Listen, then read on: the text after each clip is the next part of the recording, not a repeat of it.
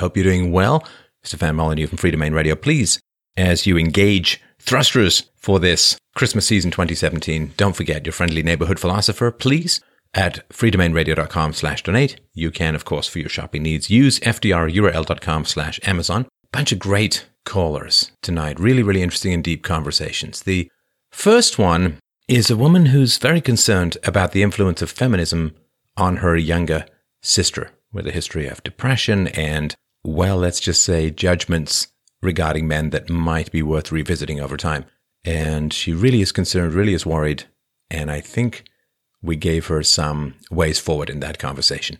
The second caller, history of depression, uh, dropped the S-bomb, some suicide attempts, bad relationships, and is dependent on her parents. Is that different fundamentally from being dependent on the state? Third caller, it's always amazing to me how deep this stuff goes. She is uh, a mother to a two-year-old boy, and she's six months pregnant and has big problems and challenges with her son and bedtime. And with the new baby on the way, that, of course, becomes very, very important very, very quickly. And Lord, above and below, we ended up with a very, very deep conversation about where all of this stuff is coming from. And the fourth, well, I guess I apologize to the caller in advance. It really set off a powder keg of ranting in me. The mainstream media's audiences are dwindling, but there is an uptick on leftist comedians pushing leftist propaganda and these court gestures to a satanic throne. Well, it got me going, and I was very happy with the rants, as I was very happy with the show, as I'm very fortunate to be doing what I'm doing. Please don't forget to help out the show and have a Merry Christmas.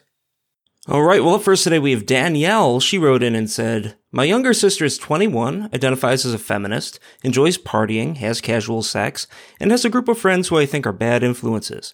She has been struggling with depression on and off for the past five or so years. I worry that she is becoming dependent on therapy. There was a time when I reprimanded her and she kept her distance from me for a good six to twelve months. I am afraid of rejection from her. I want to be able to get through to her without her cutting me off. While trying to help her, I asked her to make a five-year plan. She said she'd like to be moved out of our parents' home and in a long-term relationship.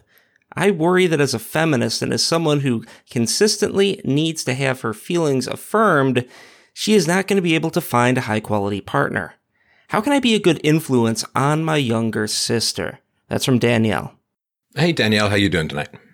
Oh, I'm very well, Stefan. How are you? I'm well. I'm well. I um, I appreciate the wanting to help your sibling. I'm just curious why it's not your parents' job more.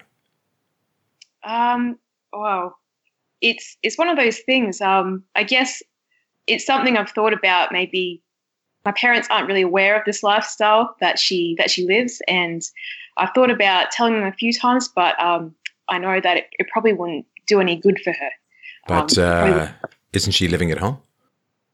She is living at home, yes, with mum and dad. So how would the parents not know anything about her lifestyle if she's living at home? Forgive me if I'm uh, being uh, obtuse. I'm not trying to be difficult. I I just don't don't follow. No, no, that that's okay. Um, I guess they're, they're probably just a little bit oblivious to what she gets up to when she goes out. out of home, and it's something that happens. Um, she probably started this when she was about sixteen years old, so started when she was in high school. Um, so they know about her lifestyle preferences, right? Um, so what do you mean by that? Well, if she's sixteen, she's not an adult yet, so she's still under the wing of the parents, right? And so they would be responsible for knowing what she was up to in life as a whole, right? Uh, yes, they, they should be. Um, I guess it's a case of they drop her off at a party and then she just go do whatever she wanted to do, and I guess they wouldn't really ask too many questions. Would they? I mean, I feel like you're hedging already. Would they ask any questions? Um, no, they, they didn't, to be honest. Why not? I don't know. I guess maybe they were afraid of what they might hear. Um, as a response, they knew the truth. So your parents kind of dropped the ball. Yeah, I, I guess they, they would have dropped the ball. You guess? Yeah. don't, don't, don't agree with me if you disagree with me. That's totally fine. But I think we need to start from a common standpoint. I mean, if the parents are dropping her off at parties, if she's having a lot of casual sex, do you know if she's been doing any drugs or drinking over and above? Um, well, drugs at all, but but drinking over and above the norm? Yeah, she has been drinking over and above the norm. I'm pretty sure she has tried marijuana. Um, as far as I know, she hasn't done – I asked her outright, have you tried anything worse than marijuana? She said no to me. So I know it hasn't been any worse than that. Right. What happened, do you think, when she was sixteen or so that gave her the depression? Hmm.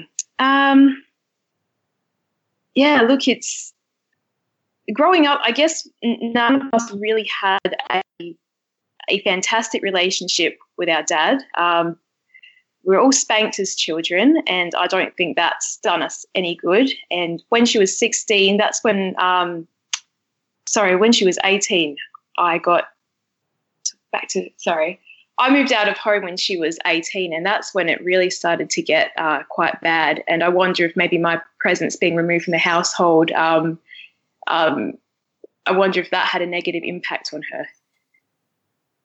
Right. Let me ask you a bit of a tough question. Why do you care? Uh. Look, I mean, I really let love- me put it, sorry, just, just to reiterate that or make that a little bit more clear. Why do you care insofar as what are the virtues that you feel your sister either possesses or is capable of that is worth the investment? And I'm not saying she doesn't have those. I'm like, I'm just, I'm genuinely curious why. Like, if she's the kind of person who's like, well, you've criticized me, I'm not going to talk to you for a year. You're, you're, you're entering a difficult area of trying to help someone. So what is it that you look up to or respect in your sister that makes it worth the while? Um, I guess um, there are things. She she is a, a good friend to me. She's a she's a good listener, and she when I have my own problems, she has been there for me and reflected on my situation, and she has given me some good advice. Um, So I guess if, if we're talking about virtues here, um, but that's is it a, is it a two-way street? Because you said in your letter, you said there was a time when I reprimanded her and she just kept her distance from me for a good six to twelve months. Would is that the action of a good friend? Uh, no, I, I don't believe so. Okay, so no. it, give me the good friend part that is also reciprocal. Okay, so. I guess it really depends how, how far I go with it. Um, when she's looking for advice uh, about about boys, um, I guess I if if I reprimand her too heavily, that's when she'll or, or she feels to be too heavily. That's when she'll draw the line and back off. Whereas, um, no, she wouldn't. It's not more. It's more than drawing the line and backing off, isn't it, Danielle? I mean, doesn't she just punish you for saying things that she doesn't like by cutting you out? Yeah, sure. I, I guess, yeah, that, that's a fair assessment. And and that's six to twelve months. That's a, that's a, I mean, that's a relationship threatening event, isn't it? I mean, doesn't it feel like what kind of relationship? You got to walk on eggshells. Otherwise, for half a year or a year, she's basically unresponsive. That's pretty high stakes poker, right? Yeah, that was, that was a really tough year. Um, not being close to her, and our relationship really has only just uh, kind of gotten back to that closeness that we had before that.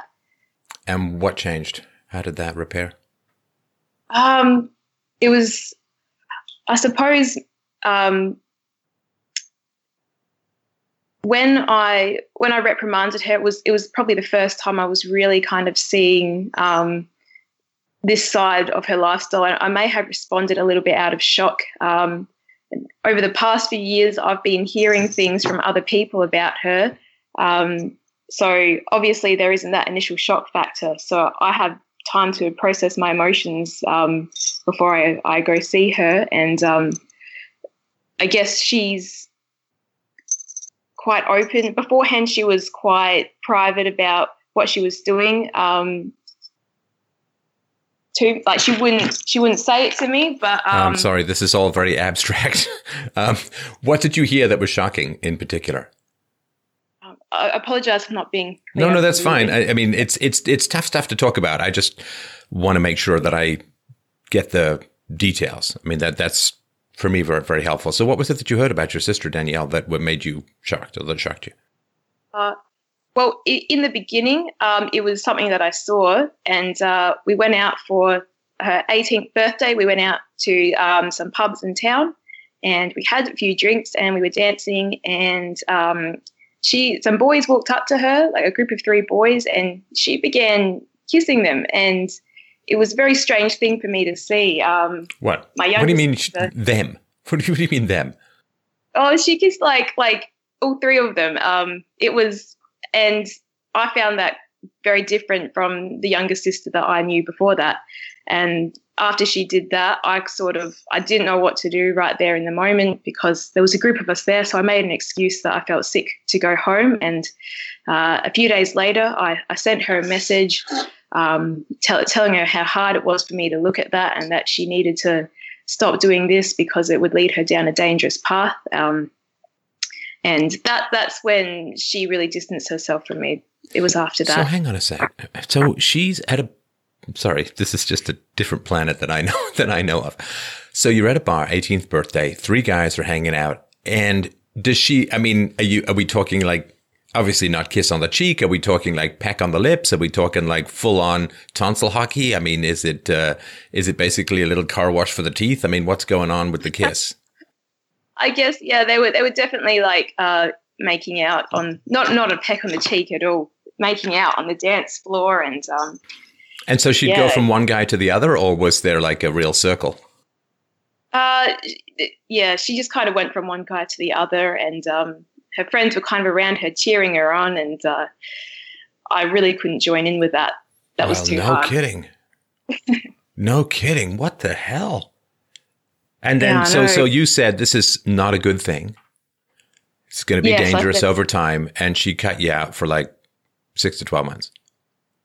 Yes, pretty pretty much. It was yeah, really really hard. I'd try and make plans with her to hang out. Uh, To, to reestablish the relationship, and you know she, she'd cancel on me or make an excuse, and it did take so a long time. So she's available to swap spit with three random strange men, but she's canceling on her sister. Mm-hmm. So remind me of the virtues that you are trying to expand in her. And please understand, this is not because I don't think you should help her. The question is, what does helping her look like uh, for me? So help me get back to, I mean, this is, that's a terrible set of priorities, right? Yes. I want to be yeah. able to kiss straight. You're the only sister, is that right? I've, I've got two sisters. You got two sisters. Okay. Yeah. So, uh, and is that, there's all three, is that the three? Uh, yeah. So I, I'm the, the middle one. So I've got an older and a younger sister. Right. What does the uh, what does the older sister think about this? So, did you tell her about what the younger sister had done? Uh, she was she was there that night, and she was uh, one of the people kind of cheering her on and kind of uh, encouraging her, or um, not not sort of holding her back from that sort of behaviour. So that was something I found a little disappointing. A little disappointing? You're such a nice More person. No. A little disappointing is your James O'Keefe book got to you one day late. Um, so where, Danielle, where is this thought-based view of femininity coming from? What, what is what is going on? Where, where is your sisters, where are your two sisters in figuring out that this is what women do, that this is what girls do? Where did that come from? Yeah, well, you know, it's, It's, it's, I think it's hard to say. Look, we, we were all raised Christian. Um, I guess, uh, both of our parents, um, growing up, there were really good things about them. Um, but I think they were both really sort of recovering from their own bad childhoods. And I think a lot of that baggage sort of transferred to them in the process. Um, and is there something scooping, or it sounds like you're emptying kitty litter or something? No, sorry, my, my cat just ran ran past. Okay, no, just not- just just wondering. I always like to be able to continue to focus, so go ahead. Yeah, um, yeah so, uh, yeah, it was, I think that has played um, a big part in sort of shaping who they who they are. Um, uh, yeah, I really do think that's that's where it sort of comes from. Um, and what just, uh, specific uh, in, in terms of your parents' behavior? You mentioned your father spanking. What specific in terms of your parents' behavior do you think influenced your sisters to have this view of femininity and, I guess, men? Hmm. Well, I guess um, uh,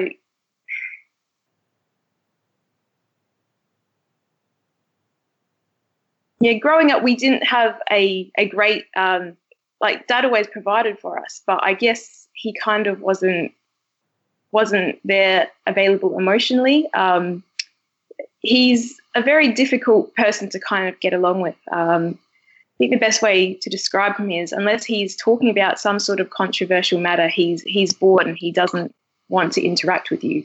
And um, I think that kind of gives them daddy issues, if, if that kind well, of Well, okay. I mean, and I, I appreciate you you sharing that. My guess would be, though, that that would cause your sister to be attracted to a man like her father or like, you, like your father. Right. But that's not what happened at the bar. What happened at the bar was like no boundaries and desperate insecurity to the point where she throws sexual availability at random men just for the sake of five minutes of positive attention, right? That's yes. not coming, I don't believe that's coming from a distant father. Where was your mom in all this? Um, yeah, look, she she was there. We, we lived with both of our parents. Our parents are still married to this day. Um, yeah, look, I guess... Um, my mother has, and this is what I think has something to do with it. My mother has, whenever we've sort of asked them about, you know, why, why she married our father, she'd say something like, "Oh, he was the only single man left in the church," or she wouldn't have really positive things to say about him. And um, I wonder if that contributes to a low self-esteem that in turn contributes to this sort of behavior. Ah. All right, so no love really then, right? With the uh, parental units. I guess uh, I'd probably say limited love. I wouldn't say no love completely. He was the last uh, single guy in the church. I was stuck with him. Come on. Yeah, it's uh, it's not very reassuring. So why does your mom say that? Hmm. Well, I honestly believe that it was true. Um, I think she got to about thirty and um, she she wanted to have a family, and I don't know, she hadn't really met anyone that she was really attracted to. And my dad was there, and um, he was getting on as well. He was about forty at that time. So that's, um, yeah. So why that, did your mother, why did your mother make it to thirty without being able to lock down a quality man? Um, she was a very... I guess she had low self-esteem. Um, she she said over the years there were a few guys who were attracted to her, but she kind of didn't pursue that because she wasn't interested. Um, my mother's very shy. She's also very pessimistic, so I don't I, I don't think she would have had a lot of success in the dating in the dating pool for that reason. Um, yeah. Not sure if that answers your question. Well, wait. So she says says that she they had some guys interested in her, but she wasn't interested in them. Does she have any yeah. stories of a man that she was interested in who wasn't interested in her? Any men that she was interested in but weren't interested in her? Yes. Uh, I haven't heard any from her, no. That's interesting. That's mm-hmm. interesting. And it does speak to me to a particular kind of vanity in that, well, these men were all interested in me, but I wasn't interested in them. It's like, I don't know, if you're pessimistic and negative, I don't know that a lot of quality guys are going to be interested in you. Maybe you just weren't attractive enough for quality men. Or maybe you didn't work on yourself to the point where you could become positive to attract quality men or something like that. But just there's, there's a very kind of passive air about this kind of story, which I think is important.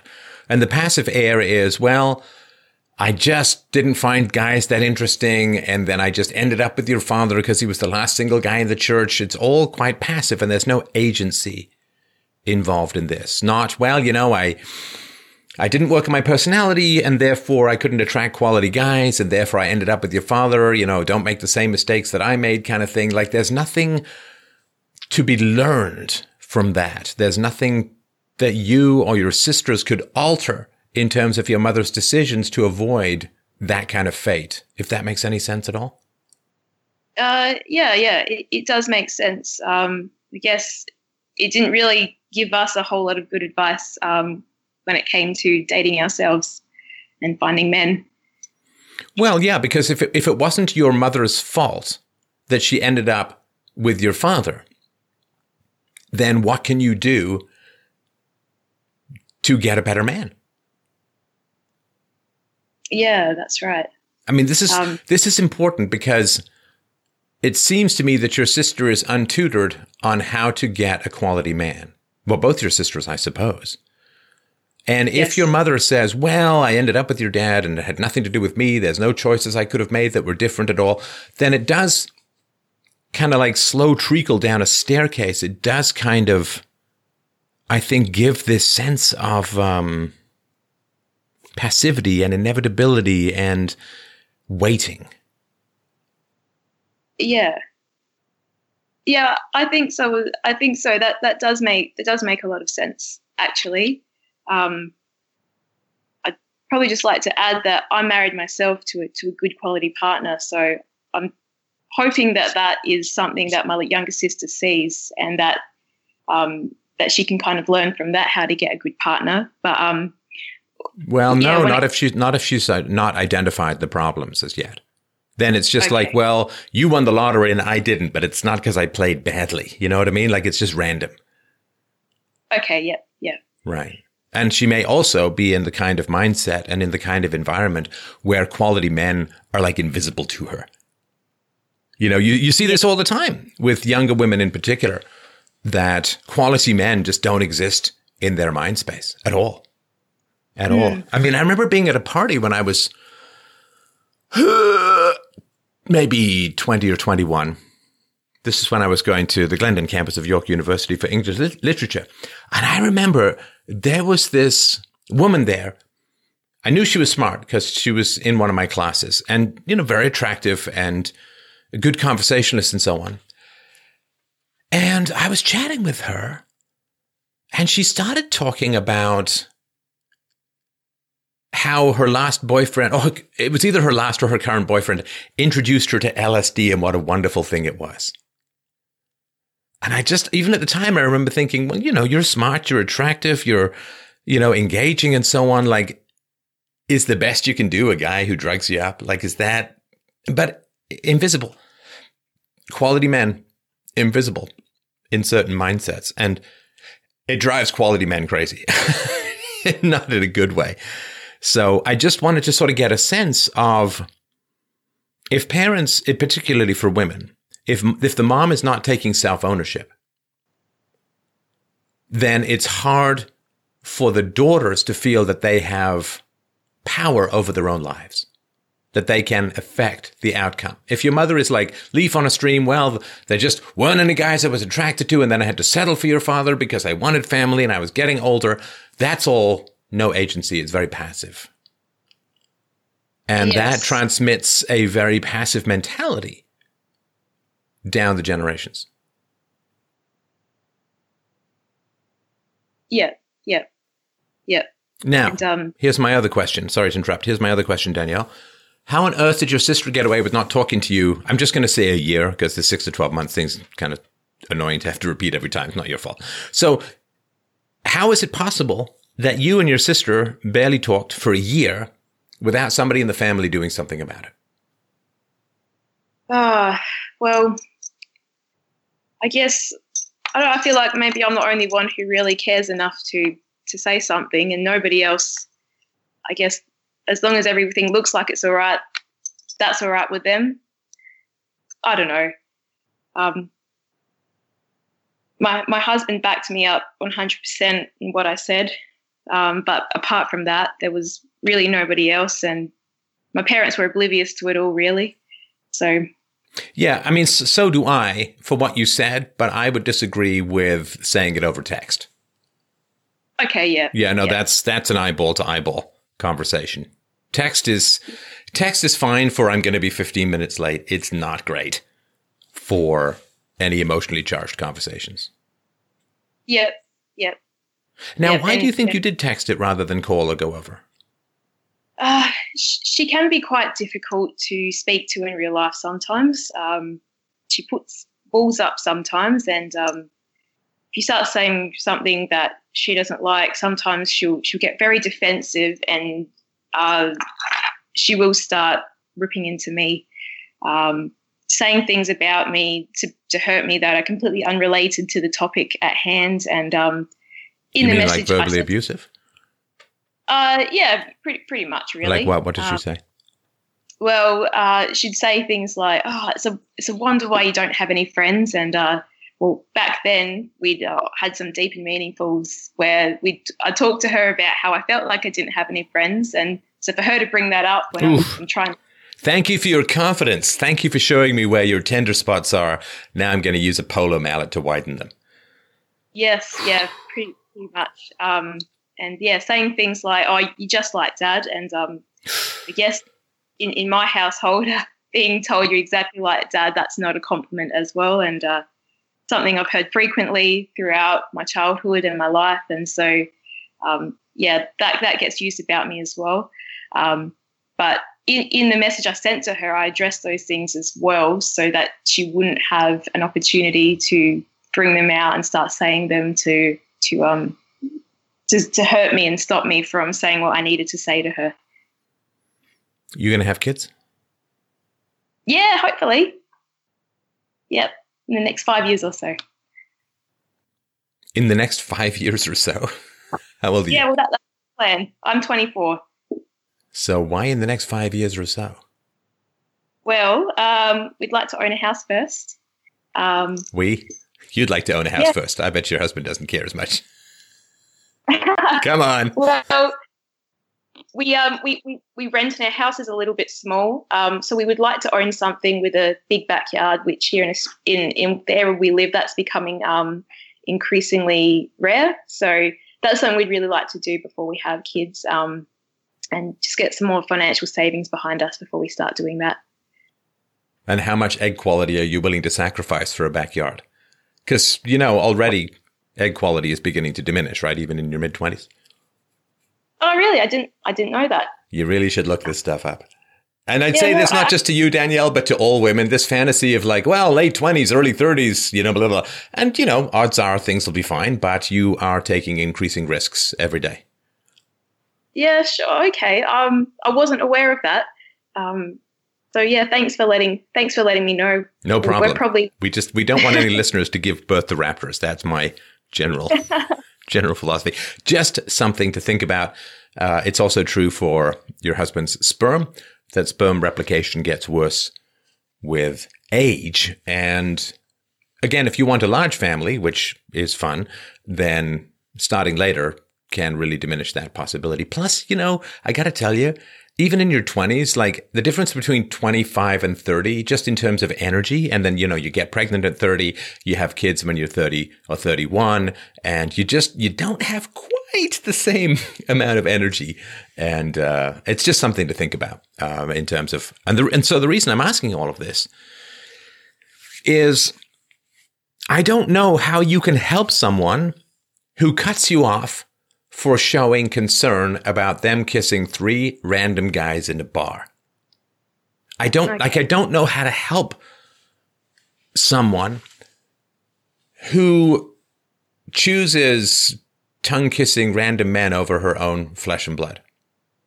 And and in a family which supports her, right? This is why I was asking about your mom, your dad, and in particular your eldest sister. If your eldest sister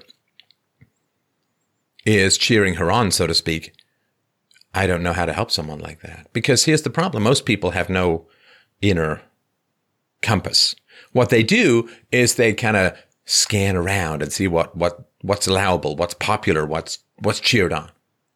And if you cause discomfort for her to the point where for a year she barely talks to you and cancels engagements with you, if you make her feel bad, then she may run to your mom, she may run to your sister, and they're going to be like, oh, yeah, well, Danielle has always been so judgmental.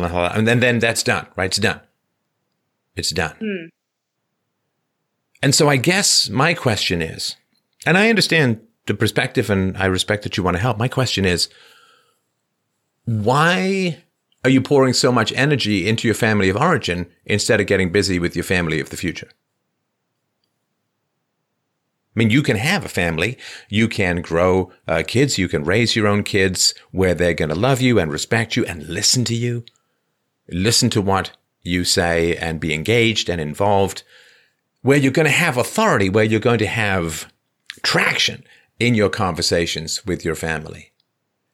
So I guess I'm just trying to sort of figure out why you're circling back and, and wanting to pour so much energy into the family you have no control over, and where you can be rejected with impunity, rather than working on getting even closer to your husband, maybe starting a family of your own. It just seems like there's a whole lot of yesterday and not a whole lot of tomorrow in this equation. Hmm. I really would love to have them around when I have when I have kids, when we have kids, sorry. Um, I would love them to be there, and um, I want them to. I want her to be a good influence as well. I don't. I don't want her. Um, you know, coming out with this lifestyle that's basically anything goes and influencing my children like that. Wait, wait, wait. Sorry. Um, do you, you you want them to be there? I don't quite understand. Do, do you want generic good family to be there, or these specific individuals with these particular characteristics, which aren't going to change? Hmm. I mean, there's not even an acknowledgement that there's a problem, right? You're the only problem by bringing up that there is a problem. The family is united in making you the bad guy for bringing up your sister's dangerous and disrespectful to self and other behavior. So there's not even an acknowledgement that there might even theoretically be a problem, right? So nothing's going to change. And you've already tried bringing up that there's a problem in a pretty mild way. So if there's no acknowledgement that there's even a problem, this is who they are and nothing will change. Mm. So who is it that you want to be around your kids if this is who they are and it won't change? Hmm. I guess that's, that's a really tough question. Um, I, I don't like to ask the easy ones because nobody would listen.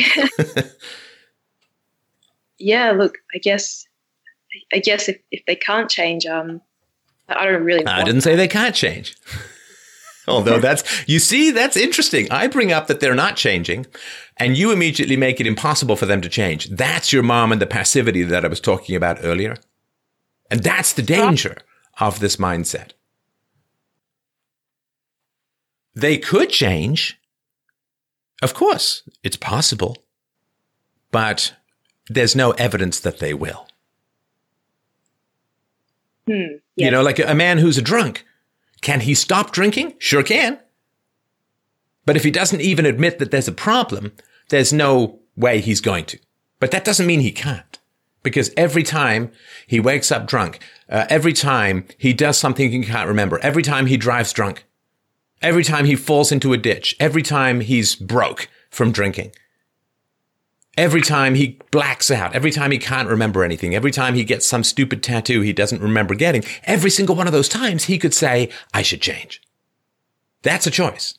But if people don't say, I should change, or there's even a problem, then they won't change. But that doesn't mean they can't change. That's a choice they're making continually. Okay, yep. It, it, it's about ownership there. Um, I want you to have... efficacy. Listen, Danielle, we only have a certain amount of will to change in our systems. This is why I was so cautious about political engagement, right? We only have a certain amount of will to change ourselves or others in our life. It's like we're filled up at birth. Now, if you want people to change, or you want people to listen, or you want people, you, you want to make arguments to improve people's lives, if they listen, doesn't mean that they always agree, but you know, if they listen, if you debate, you, you, you get stronger. And your will to change, your will to affect your environment gets stronger if it works. But if you keep expending your will to change and nothing changes, you get weaker. there are costs to trying to change people who don't listen, which is you lose a sense of efficacy and power within yourself. I mean, it's like if you want to push a bicycle, you can push a bicycle. You're, you want to do something, you're doing something, you're efficacious, it works. If you want to push a brick wall and you feel that it's really important and the brick wall, of course, doesn't change, after a while you will be crying hot tears of frustration and you will feel helpless and you will feel powerless and you will question your wisdom and you will become paralyzed and inert because you're trying to do something that you can't do or isn't working. And we have to be very, very careful at where we apply our will to change. If we apply it to something which will not change, it drains out of us. And as it drains out of us, it can get to the point where it doesn't refill, which is where I think your mom is, maybe where your sister is too. It doesn't refill. Because what happens is when the will to change others or your environment or anything in the world, when it drains out of you, you have less capacity to change things in the world. It's like if you push long and hard enough and, and, and throw yourself long and hard enough at a brick wall, you become so bruised and broken you can't even push a bike anymore.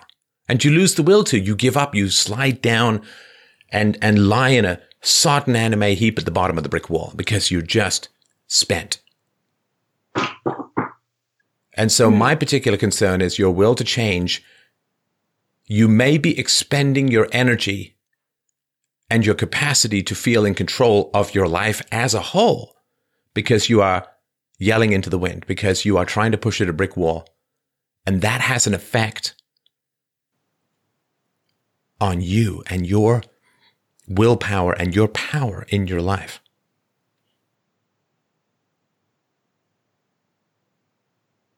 Okay. Um, so do you think this is something I should just leave with her, and, or do you think uh, I should try something else with her, uh, try talking with her again, or just completely, completely stop? My belief is this. If you don't know the truth about your relationships, keep talking. Right? Right? I mean, if you can't find your keys, I mean, we've all done this, right? You can't find your keys or whatever. And you check on a dresser. And then you check again. And then you, but at some point you stop checking on the dresser because you have closure. You know, I once lost fifty dollars, fifty dollars in cash. And I'll never say that that's not a decent amount of money, but this is back when fifty dollars in cash meant quite a bit. And I was living in, this is when I was in graduate school, and I was living in a house with a couple other people. And what happened was everyone ended up moving out. So the whole house got cleared out, top to bottom. I moved out. Everyone moved out. And the whole time before we moved out, I'm like, you know, I bet you that fifty bucks is going to turn up. You know, like every time you, if you've done this, like you put on old pants or you put on an old jacket, put your hand in your pocket, ooh, ten bucks, right? I was, it's going to show up, right? But it never did. Now, after I had moved out and after the house was bare and empty, I knew that that fifty bucks was never going to show up. So you know what I've never done since is look for that fifty bucks because it's gone, baby. It's gone. And so while you still have doubt, you know, you'll go check the dresser because maybe you just missed it last time. But after a while, like after your third time or fourth time checking the dresser for your keys, you don't go back to check the dresser, right? You just don't because you know. So if you have doubts about your relationship with your sister, then keep talking to her. But commit to talking to her. Commit to finding out. Commit to finding out, which means sit down with her. And, you know, I've got this whole book on real-time relationships, but be honest. Be honest. I want to talk about this. I'm scared to talk about this. I know you've been depressed. I'm concerned about your friends. I'm concerned about your future. I'm concerned about this feminism thing because your dad makes the money for the most part in the family, right? Uh, yes. Yeah, yes. nothing nothing spells ardent feminist like living off the patriarchy. Yeah.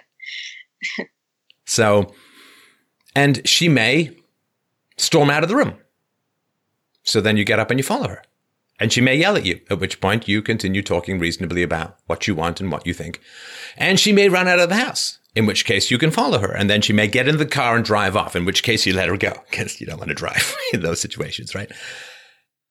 And then you call her and you say, I'd like to continue the conversation. I'd like to finish the conversation. And if she doesn't call you back, you call her a couple of more times. You don't want to be like stalky person. And you find out if you can be honest in your relationship. You find out if you can be yourself in this relationship. And you try until you succeed or you fail. You try until you succeed or you fail. You ever had a car that doesn't start? Right? You you give it some gas, you, you prime. And then at some point, you're like, this car's not going to start. It either starts or it doesn't. But you don't just sit there for the next two years trying to get the car to start, right? So go in, get in, get honest, get connected, and find out if there's any possibility for you to be honest and connected. Now, she may run away and you may stop following her, and then she may call you in a couple of days. Generally, in my experience and the conversations I've had over the years, Danielle, it's one or two days. If it if she doesn't come back to you after one or two days and say, mm, you know, you were just trying to be honest. You weren't yelling at me. You weren't being mean to me. You were trying to communicate with me. I freaked out. I ran away. You deserve better than that. Let's try again, right? But, you know, that's fine. You know, people can, everyone can freak out and you can fix it in the next conversation. That's fine. But if it goes a couple of days and you don't hear from her, well, you already did the six to twelve month thing, right? So I myself, I mean, I can't tell you what to do, but I I myself, Danielle, I will not have relationships in my life where I can't be honest. Like I won't, because they're not relationships. Like I won't have a job where I don't get paid, right? Because it's not a job. Maybe volunteering, it's not a job, right? I don't go to be a a waiter in the deep woods because there's no restaurant around. Like I'm not going to pretend. I'm not going to have illusions. I don't do shows unless I can publish them for the most part. Well, there wouldn't be shows, right? So I won't have relationships in my life where I can't be honest. And other people, of course, I want them to be honest with me, even if that means that they think I'm doing something wrong or they should, I should change something. Fantastic. We all need that kind of feedback. So I won't have relationships in my life where I can't be honest, where I can't be myself. And the way that I found those relationships was I stopped lying. I stopped falsifying. I stopped being manipulative. And I know that sounds harsh because you care about her and so on. But when you try to manage people, when you compromise on your own honesty because you're afraid of their negative reaction, you're just kind of lying to them because you're pretending to be something and believe something that you aren't and don't. You're falsifying for their benefit, and that empowers their bullying, their withdrawal, their hostility, their manipulation, their negativity. If somebody hurls a great insult at me like, you're just like your dad. Well, they have a day or two to clean that shit up. Or, I'm not particularly interested anymore. Because if somebody has the ability to attack you and to use your confidences with them to hurt you, that is a dangerous person to be around. I mean that. It's a dangerous person to be around. We only have so much, as I said, will to change in the world. And we can only respect ourselves as much as our least healthy relationship. So, no, I mean, I don't know what you should do. I can tell you that philosophically speaking, honesty is the best policy. If you want to be in relationships where you're not honest, then you are a manipulator, you're a liar. And you're not even in a relationship. You're sacrificing your integrity and your honesty to not even have a relationship. That's like sacrificing your integrity and your honor for less than nothing. So if you want to help someone, you're trying to think of some way, some way to pick the lock of your sister's heart, some approach or some sentence or some magic. There is no magic, Danielle. There's only you. And your commitment to be honest with your family, with whoever. There is only you and your commitment to be honest. And we all want some other solution. Of course we do. We all want some other solution. Well, if you try this and you take this approach and you give her this book and you, you know, show her to this podcast or whatever, then magically, no. There is only your commitment to honesty, your commitment to integrity, your commitment to openness, your commitment to connection. There's nothing else. So try to connect. Be honest. Be open to blowback. Be accepting of blowback. It, it can happen, right? You get really mad, storm off, slam doors, right? It can happen. But then wait for her to wise up and grow up. But if she doesn't, see, when somebody does something really bad, this is why I asked about those questions of verbal abuse, Danielle. When someone does something really bad to you, and I think your sister knows, probably deep down, that using your vulnerabilities against you and saying that you're just like your father is not good. It's really, really bad. The question is, do they have a conscience that troubles them about what they did? Do they have a conscience that says, oof, you know, I said some pretty nasty things? Because when we do something wrong, when we do something bad, there's like a timer. Like in the old show Scrubs, if you've ever seen it, it's a pretty funny show. There was like a timer. So a guy kissed a girl he liked, and then there was a countdown to the friend zone. Like, you have to kiss her again within twenty-four hours or you end up in the friend zone, where there was some lesbian who's like, well, she's going to come around any day soon, right? And you have a countdown. When when you do something wrong to someone, you, you, you feel discomfort, and then you have a countdown. And what happens during that countdown is either you say, I did something wrong, I need to make it better, I need to apologize. Like years ago, when I was a manager, I called one of my employees boy. I don't even know why. It made no sense. I, and I sat there for like twenty minutes and I was like, that was pretty rude and, and kind of dismissive. So I went in and I said, listen, I'm, I used the word boy. I'm so sorry. That like make no, makes no sense to me. It was disrespectful and I, I really, really apologize. And he was like, you know, I appreciate that. Thanks, right? So when you do something, you have this countdown, and either it bothers you and you need to go and fix it, or what happens is you find some explanation, some story that makes you the good guy and the person you hurt the bad guy. You justify, right? So like like the left, right? The left these days, like when you've got these professors hitting free speech advocates with bike locks, they either can sit there and say, well, you know, that's really bad. You know, maybe we've drifted a little bit in our direction as a movement, and maybe we, you know, we, something's gone wrong here. We need to kind of fix this thing. Or you just say, well, they were Nazis, so we got to, like, you know what I mean? Like, you just justify it. And justifications are promises of repetition. Excuses are promises of repetition. Inertia are, is a promise of repetition. So the question is, your sister has said something horrible things to you, some of the worst things that can be said to you. And she did not apologize, and she did not fix her behavior. What that means is that she's made you the bad guy, and she's justified her own behavior. Now that's a problem, because that indicates a lack of empathy, a lack of conscience. And the only way that you can deal with somebody who lacks empathy towards you, if you want to stay in a relationship, the only way you can deal with somebody who lacks empathy towards you, Danielle, is to make your feelings real to the person, to make yourself real to the person. Do you think the guy who's hitting free speech advocates with a bike lock, do you think that their emotions and their thoughts and their feelings and their history are real to him? No, of course not. They're caricatures. They're Studio Ghibli villains, right? They're not people. So if somebody hurts you, then you need to make yourself real to them. You need to say how it hurt you, what you'd like, what you prefer, and see if they can handle the presence of another person's emotions in their mind and heart. Now, if they can't, you're forever going to be at risk. And if they can, you've had a real breakthrough. That's my major point.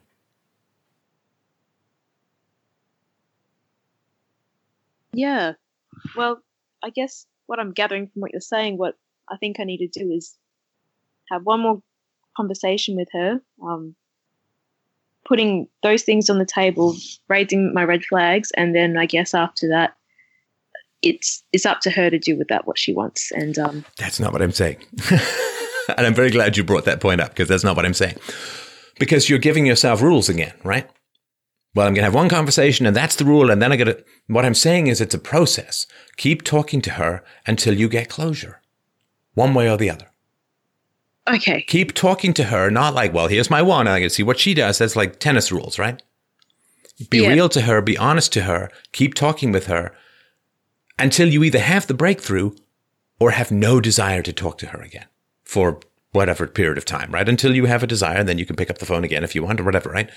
But keep trying to connect until you break through or you get closure. Because you're saying, well, I'm going to try and get through the wall. I'm going to take one more run at it, and then I'm going to see what the wall does and hang around. Like, no.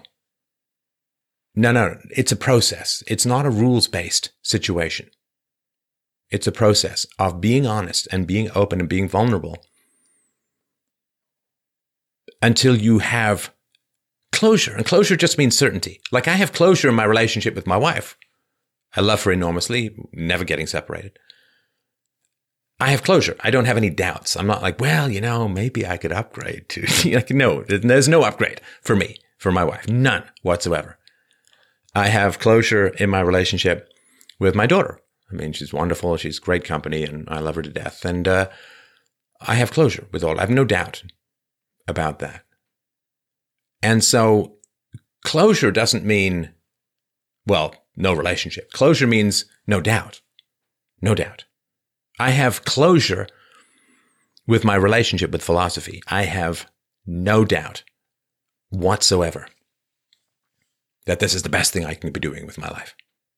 By far. There's no like, you know, there's this old joke about, ah, oh, yeah, well, you know, I am an actor in Los Angeles, but I'm really hoping to break into waitering. Right? I mean, all the waiters are dying to get into acting. You know, it's kind of, I used to have these funny thoughts, you know, like Tom Cruise decides to become a plumber. You know, well, I, I've done this acting thing, but I really, really want to become a plumber. Like, it doesn't happen. It doesn't happen that way. Or at least very rarely. Freddie Prince Junior Anyway, so certainty. If you have the breakthrough in your relationship with your sister, then you have certainty. And you know that being honesty is the best policy, openness is the best policy, and you, you're certain about it.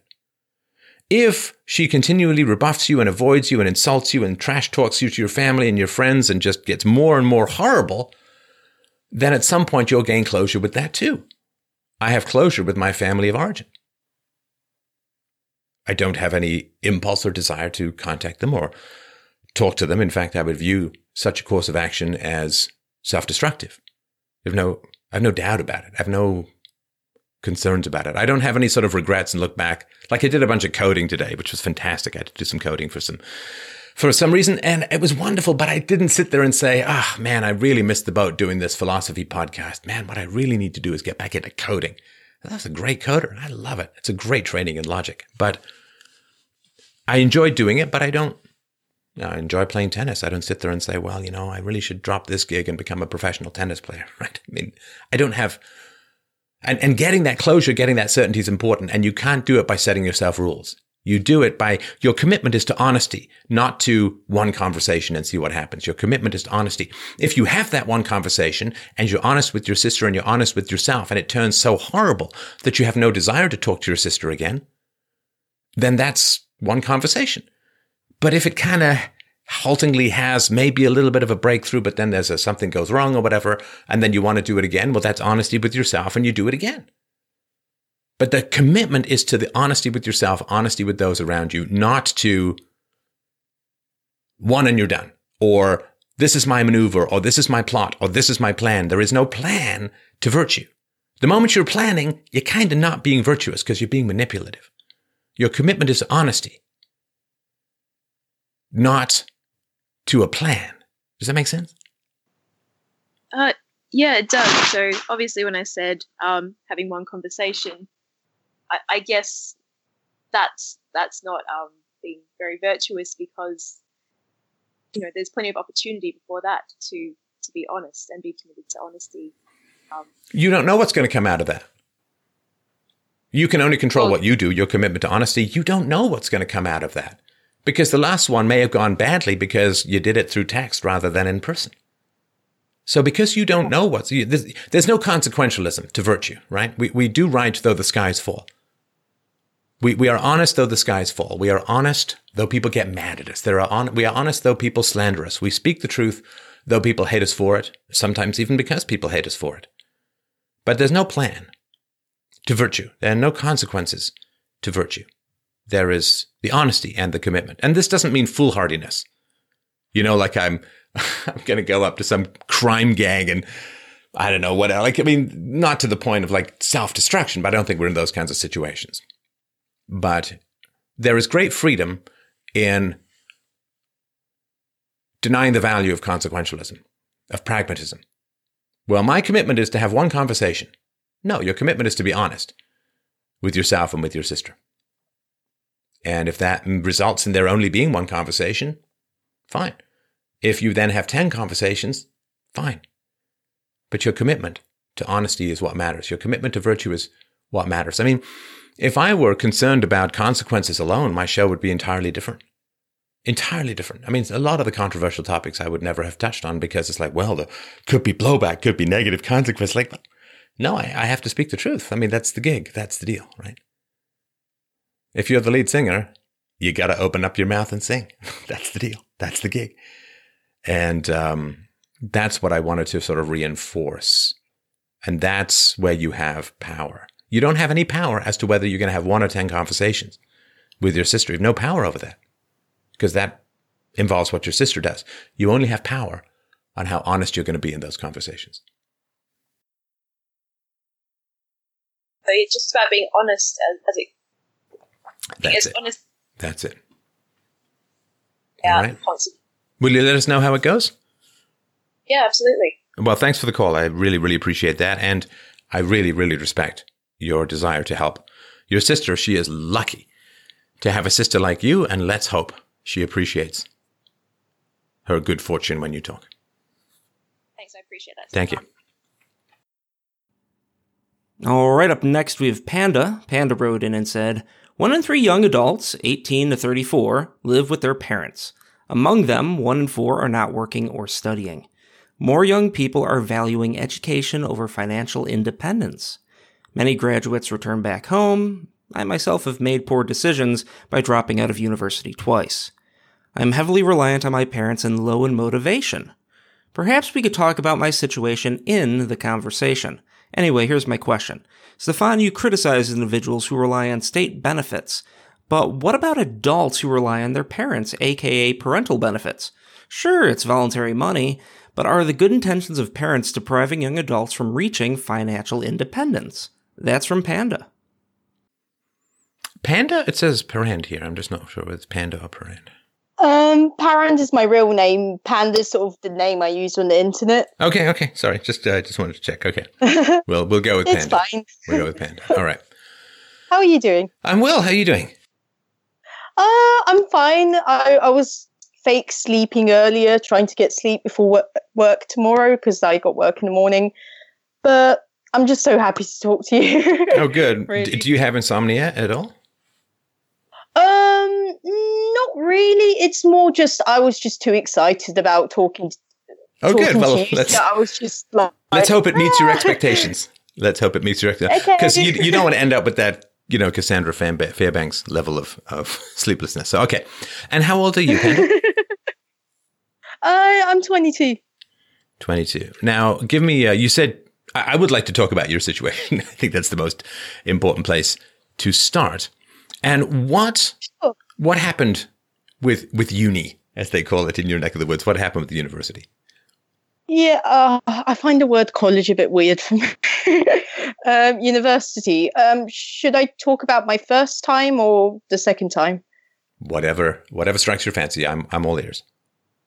Okay. Um, so the first time. Um, When I was seventeen, see the thing is I'm born in August, so technically for me, I only really sort of started to get around deciding what u- university course I was going to do around sixteen, seventeen, which looking back, I'm just thinking that's a really young age to decide what you ultimately want to do for your future.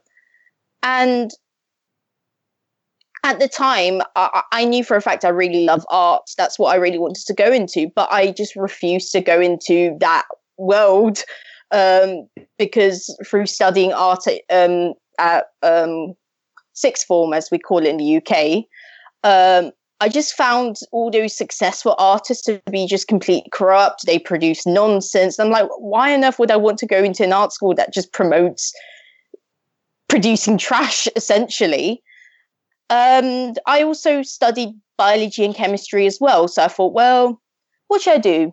Um, my, I at the time I thought the thought of taking a gap year would be bad. I thought it would be a waste of time. I don't feel that anymore, but that's how I felt at the time. So I ended up studying biochemistry, and I knew I was going to hate it from the start. But I thought, well, that's what I had to do. Um, sorry, my train of thought was going. no, no, that's that's perfect. That's perfect. And um, what happened is so. Did you make it through a semester, two semesters, or what happened uh, the first time? Um, I man- my first year, um, I got through that. That was fine. Um, it was during my second year when the issue started. See, whilst I didn't like the course, I was still able to get through it. You, you don't necessarily have to enjoy something to be able to do it. Um, I guess what sort of got into the way was... Um, um, I got involved in stupidness with some guy at the time, just something nonsense. I'd never been with a guy before at the time, and that went all terribly wrong, and um, I was just trying to find an excuse to get out of the situation. I wait, know that wait. sounds quite vague. what, what, what, what, what went wrong? What, what happened? Well, uh, at the time I had more of a more of a feminist mindset, you could say. And um, there was this guy interested in me um, in my course, and he was best friends with my housemate as well at the time. And he wanted to go out with me. And I thought, oh, I want to be independent. I, I, you know what, let's have something casual, because it means I can like go out with other guys and just make the most out of everything. And Yeah, uh, ne- you, you date seriously. Next thing you know, you're barefoot and pregnant in the kitchen making a sandwich. All right, we're good. Um, I mean, we didn't really do much of that. Um, I mean, I, I was like, prior to him, I was a virgin anyway, so I, I was still a bit hasty about doing things like that. But, um, but essentially, it just caused a lot of emotional trouble for me, especially because what I found out later is that housemate also had a massive crush on him, and that's why my housemate was being absolutely horrible to me about the whole situation between me and him. So I guess it just comes down to I just couldn't, at the time, I just couldn't really handle myself emotionally. And my first well, wait, was, was there anything wrong with the guy? Mm, he wasn't a bad guy. I just think we just um, my thought of, oh, let's just do this casually. And obviously I, I started to fall for him, and I asked him, hey, would you like to do something seriously? But at that point he didn't want to, and he already found another girl to um, go to um, who also so regularly sorry to interrupt. Uh, did, so did you, did you really think that if you surrendered your V card to a guy that you weren't going to get emotionally involved?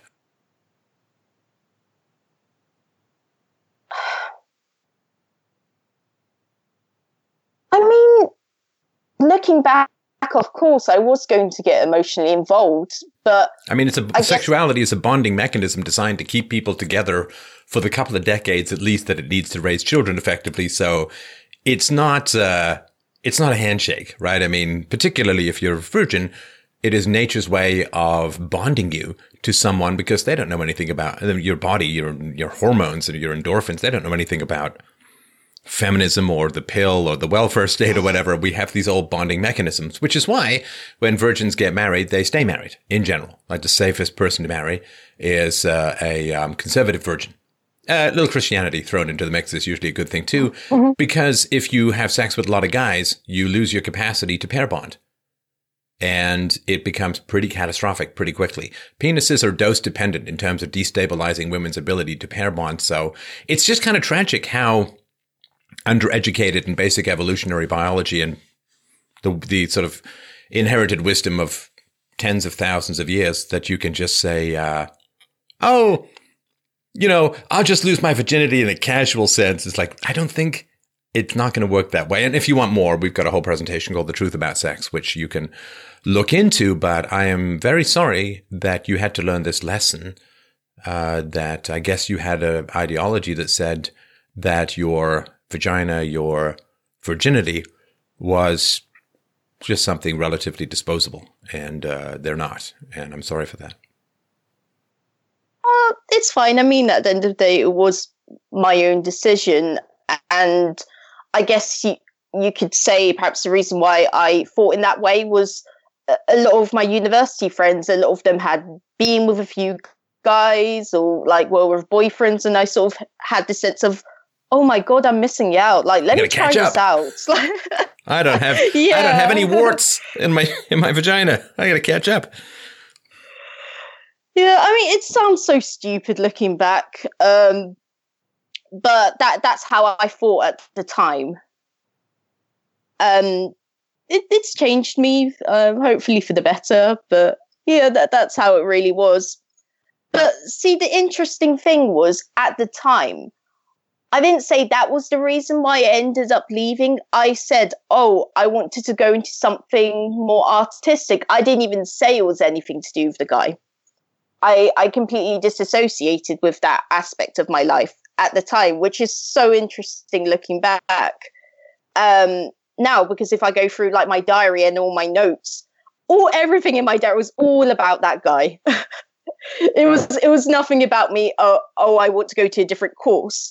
It was just about that guy. But at the time, what I explained to my parents, what I explained to my friends, what I explained to my university tutor was, I don't like this course. I want to go and study something else, even though that wasn't even the predominant reason. Right. So then did you take a gap year or did you try again the next year? Uh, this is where all the complicated stuff happens. So um, my in, uh, so my thought after I got into that situation with that guy, the fact he was with another girl and always bringing him around to my house because he was friends with my housemate. I just did not want to be in that environment. And oh my um, God, what a yeah. peculiar nightmare. This is like a house of horrors for the heart. So yeah. the guy you lost your virginity to that you then wanted to have a serious relationship with dumped you for another girl that he kept bringing over to your house. Ah, oh. oh, elephant of sadness crushing course. the life out of the host. Uh, he studied my course as well, so I saw him in my lectures as well. Well, and, and that's bad enough. Did you hear him having sex with the other girl in your house? Um. Oh no. He um. The guy himself. Um. He he didn't live in my house, but he was best friends with my housemate. So that's the reason why he kept on coming round. Hmm. Right. All right. I'm sorry for that too. What a um. What a nightmare of untutoring we have in the younger generations these days. Get to make all no, these same mistakes agree. over and over again. Anyway, go on. I completely agree. Um, but I, I do want to reiterate, I do really feel like it was my fault that I got into that situation. I still don't think he was a horrible guy. I think maybe he was a little bit poor with his decisions, but I definitely feel like I was the one that decided to go into in the first place. It's not like he pushed me down. I was like, okay, I'm going to have sex with you. I chose to have it. So, oh no, no, listen, I'm not, I'm not yeah. saying that either you or he are bad people in any way, shape, or form. It's just that it's so elementally untutored. You know, no, no one's sitting there and saying, you know, you have sex with a guy, particularly if you're a virgin, you're going to bond. And you're going to bond yeah. hard. And it is really complicated. You better think about whether this is a guy. Like, don't don't think you can dip your toe into this volcano. Like, that's just not how it works. I mean, because both you and he are probably operating without basic information about human sexuality and pair bonding mechanisms. You're just making decisions. You know, somebody hands you a toy gun, and it turns out to be, and they tell you it's a toy gun, and it turns out to be a real gun. You say, well, you know, I choose to pull the trigger. It's like, yes, but you were misinformed. Yeah. Yeah. Anyway, uh, moving on. So um, this, so this was around, this is during my second year. Uh, this, uh, oh, am I not allowed to say location?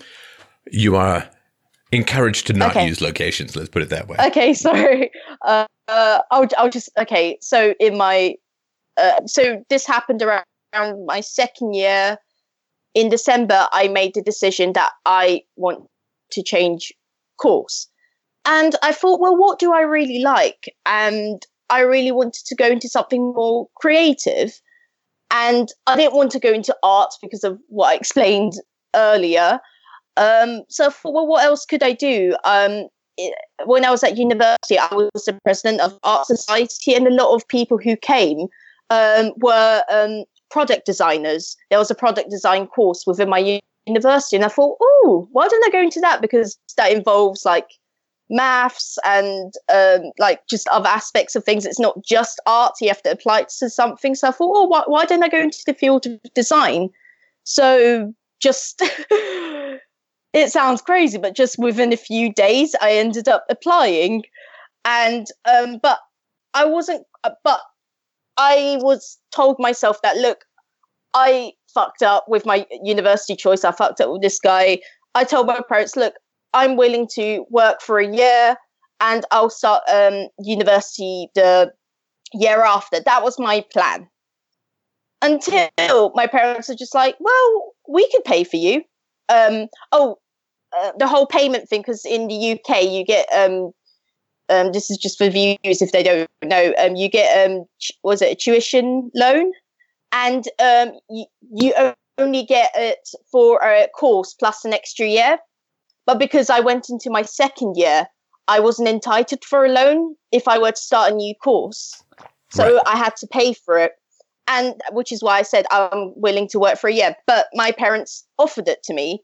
And that kind of changed everything, because I was like, mm, I'm not sure. I'm not sure if I'm completely ready. But at the same time, well, they are offering it for me. Why would I want to go and work myself for an extra year?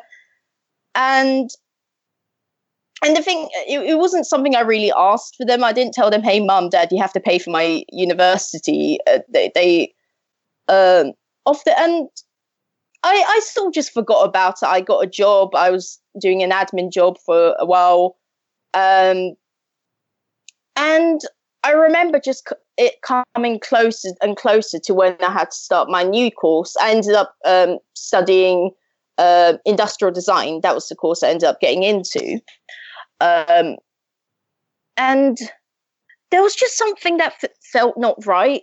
Like um, a month before going, I ended up having like emotional breakdowns and all of that at work. I had to like have like the, on two separate occasions, I had to have time off just because my brain was just all over the place, and there was just something just not right. But see, the thing is that the t- I kept in telling my parents, like, look, I'm not even that sure if I want to go to university. Maybe I ne- just need more time. But they took it as, oh, I'm just nervous. And I sort of thought, oh, maybe I am just nervous. Maybe it's just normal, the nerves I'm sort of experiencing. But honestly, I, I this sounds crazy, but um, even just starting that new course, I knew from the first week, oh my God, why am I doing this? I just felt a big sense of nerves and not nerves. anxiety. I'm doing something wrong. This is the wrong place for me. Uh, I, I, I'm not sure how I can verbalize it, but I definitely could really feel it within me that something wasn't right, but I wasn't quite sure what that really meant at the time. Right. Um, and how long did you last there? Um. Well, what happened? I didn't want to end up leaving. I told my parents, look, I'm not going to drop out. I'm going to stay. But this is getting personal, but um, I ended up having a few suicidal attempts at university, and um, I ended up leaving after um, I had one um, March this year. Um, Because at that point, I'm like, is it really worth sacrificing my life just to do this course? And that's, I've actually technically deferred it, but I've come to the conclusion that I'm not going to go back. Why would I want to make the same mistake again? Um, perhaps there are other ways I can f- fulfill my life, and it doesn't have to be university. Um, so yeah, that, um, that's kind of what happened to that. How did you try to kill yourself? Um, usually um, tablets. Um, at one point, I, I was put onto um, some medication for um, anxiety, and I would start to have like a lot of it. Like at first, it was more oh, because it made me like sort of relaxed, and I'd have a bit more. It wasn't sort of something like oh, I'm just going to suddenly kill myself. It was more.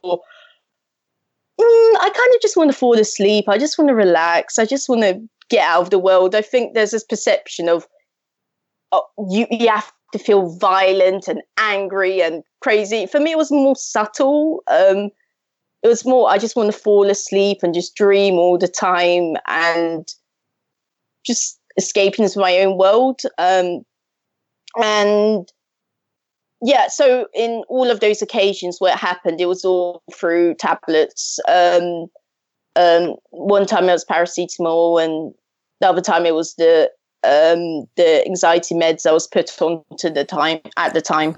Are you still on anxiety meds? Uh, not anymore. Okay, and uh, do you still feel suicidal at all?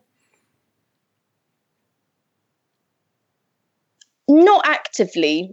It's it's more. That's a that's a quite a pause there, young lady. What does that mean? Not actively. I mean, I know for a fact I won't do it. I, I can say that for certain. I feel like I'm in a place where I'm coping better with these feelings. But if I'm being perfectly honest, they are. They still come and go, much less than before. It's not as prevalent as before, but it does come and go. No, I mean, that's, the, the S-bomb is a big thing to drop in a conversation, and I'm perfectly happy to keep chatting, but I just, as I generally do in these situations, I really need you to make a commitment to me that you're not going to do it, that you're going to oh, definitely, call someone, that you're going to call a hotline, that you're going to call a mental health professional, you check yourself into emergency, that this is not going to happen for you. That uh, I need before we go on. Well, Stefan, I will assure you I will not um, commit the S-bomb, as you put it. Is that the word you use? Yeah. No? Sorry. um, no, I won't. And you promise but that? I will promise that wholeheartedly. Right. So, when did you leave uni again? The second time? Yeah. Uh, um, March. Right. And you're on this deferment thing now, right? And what have you been doing since then? What have you been doing this year of our Lord, twenty seventeen?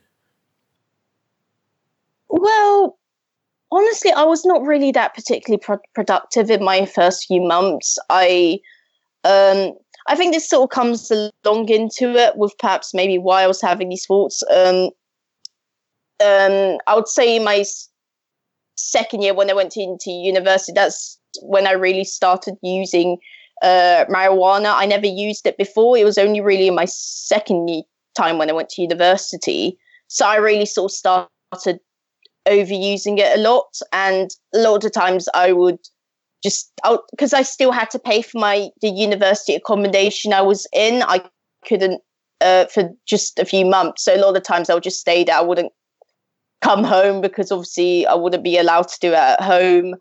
Um, and honestly, that was sort of just going on for a while. And um, I don't know, I just wasn't really thinking. I was sort of just like, yeah, I'm just going to have do whatever. Um, um, I was I was working on like creative stuff. Like I, I, I always like to keep a sketchbook with me and, and take some photos and write stuff. Like I was doing all of that as well, but apart from that, I wasn't being particularly productive until it got to the point where I've had a lot of issues in my family just this year regarding uh, when it comes to weed.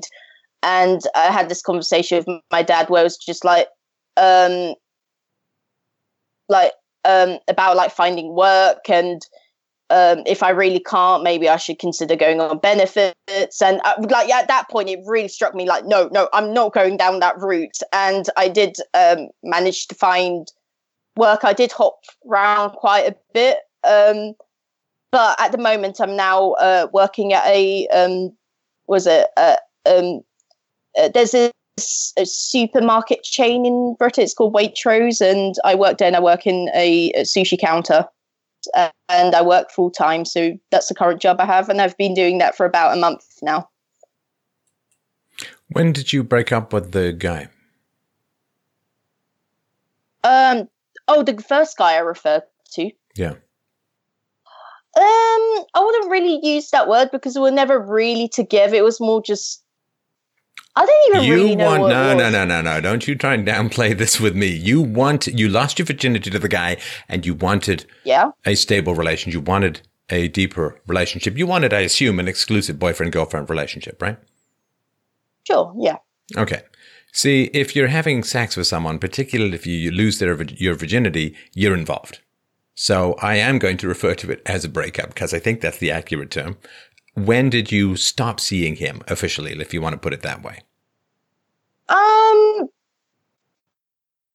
pretty much um, as soon as I dropped out um, at the time around December slash January, although I did, this is probably the worst thing I've done, I did end up seeing him once on one occasion um, around um, a few, a few months afterwards, but then that was it.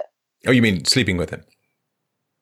Yeah. Okay. No, it's like just seeing him. It's like he was on the street or something. All right. And why did you sleep with him again?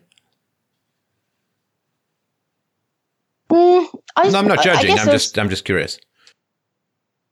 No, you can judge all you want. That's fine. um, um, it was just a case of uh, at that point I dropped out. I wasn't seeing any any of my friends or anything, and I thought, well, I want company. And as soon as I went there, I realized it was the stupidest mistake ever, and I haven't seen him since.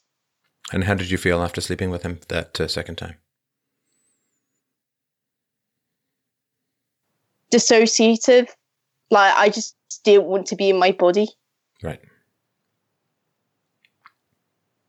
Right. I was disgusted, and I was thinking, of course this was going to happen. Why on earth did you go? Like, I, I, I sort of,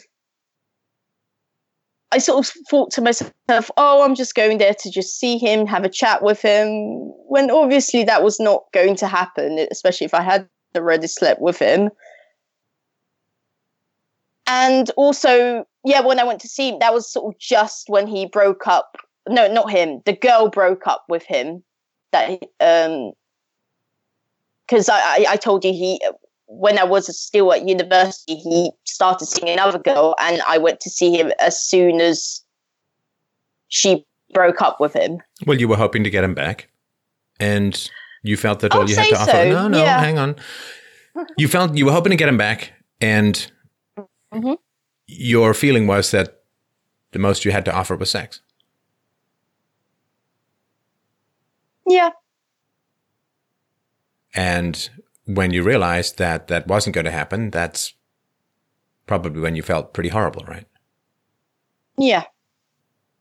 So was this a heartbreaking situation to end up in this pretty ghastly mess, right? I mean, you, you say, I just want something casual, and then you lose your virginity, you get involved, you want something serious, he doesn't go with you. He goes with some other girl that he keeps bringing around, and then he she breaks up with him. You go sleep with him, and then nothing happens after that.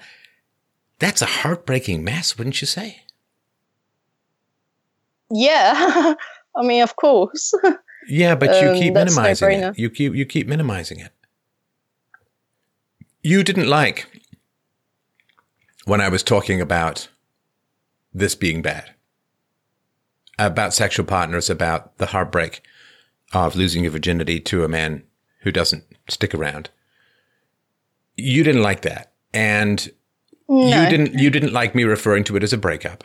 and you laughed just now. And I'm not criticizing, I'm just pointing out. You laugh. You were laughing just now when I was talking about how sad it was. I guess it's all just, it's been a, quite a while since then. Um, I mean, if you if you were talking to me at that point, I probably would be just crying all over um, and just going crazy. Listen, no, no, that's not it. Because it's been a long time since my childhood. That means that it's not raw for me, but that doesn't mean that I minimize it or think that it's funny or try to act as if it's funny. That's a good point. Maybe you were really heartbroken. I'd say so. Now, if you were really heartbroken, maybe that's one of the reasons why you fled the university, and maybe that's one of the reasons, not that you were heartbroken, but that there was not a processing of the heartbreak, and maybe that's one of the reasons you became self-destructive. Yeah. I'd say so. Biologically speaking, evolutionarily speaking, throughout ninety-nine point nine nine percent of human history, a woman who slept with a man, who lost her virginity to a man and then was dumped, was considered damaged goods and her life was destroyed. I'm not saying this is you, understand. I'm not saying this is modern mores for whatever they're worth. I'm just talking about the way that our bodies evolved. Was to ferociously pair bond with whoever we slept with first and stick together no matter what. Because there really wasn't much choice. This ability to just kind of bungee into a sexual relationship, lose your virginity, bungee out, move on, nobody knows, nobody cares. It's sort of like how we evolved to pursue sugar so that we would eat fruit, so that we wouldn't get scurvy. Mm-hmm. And, you know, we get all of the nutrition and, and value out of fruit. Now, our bodies still want sugar because that draws us to fruit. They don't know anything about mm. Halloween candy. Our bodies don't know anything about the weird stuff that's in diet sodas, or they don't know anything about glucose fructose and weird crap like aspartame. They we just have those same cravings, right? Yeah, yeah. You are very distant from this emotionally. You don't like this part of the conversation, do you? Mm. Well, just because I don't like it, it doesn't. So what? Uh, it's something I do need to talk about to learn to manage. And I mean, the facts. I feel like I have taken responsibility for the situation has helped me, well, um, make better situations. And it's why I'd say I'm in a very loving relationship now. Obviously, it would be ideal if that didn't happen, but at the same time, it did happen, and the best I could really do is just to learn from it and um, ensure I don't make that same mistake again. And your relationship now, you have a current boyfriend, you said it's very positive. Yeah, I'm happy. And when was the last time you were suicidal? March, wasn't it? Um, actively suicide. Um, that was at that point. Um, we were still friends, and so yeah, March. So it's still the same year. I guess it's three quarters yeah. of of the year on, a little bit, a little bit less, depending when it was in March. And your current boyfriend knows that you were suicidal eight, oh, eight yeah. or nine months he ago. He knows all of that. He knows all that, all of that stories. And does he consider, and does he know that you said you were not actively suicidal, but the thoughts were still in your mind? Does he know all about that too? Yeah, he knows all of that. We're, we're pretty open to each other. We don't really hide anything from each other. Right. And are you still living on your parents' money, right? Um...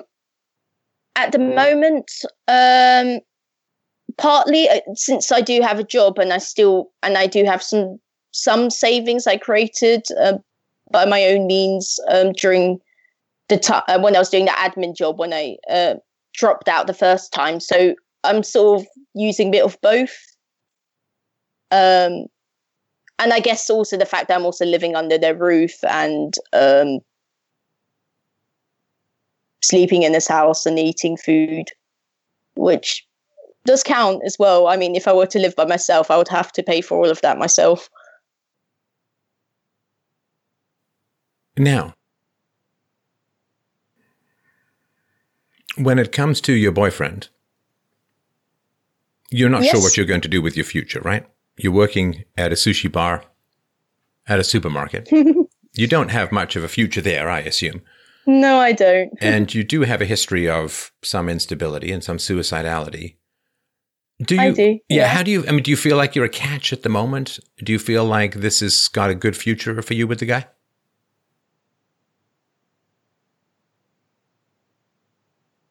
I,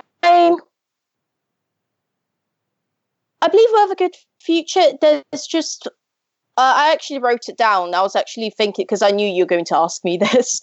Um, I have four concerns with um, being with him. Nothing to do with the lack of love for him, but I, I don't feel like love is the ultimate determination to how successful a relationship is. And you, you might find that a bit odd, me saying that, but it's just more, I come from back because I'm ethnically Iranian, and I come from a background where people don't just get married just because of love. Obviously, love is a factor, but there are also other things that are just as important. Like, there's no point just loving someone if they don't have any money.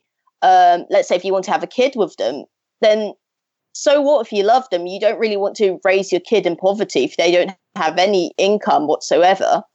And I think that would be completely selfish to do for your child. And does um, he not have any so money? He's in debt. And how much is he in debt for?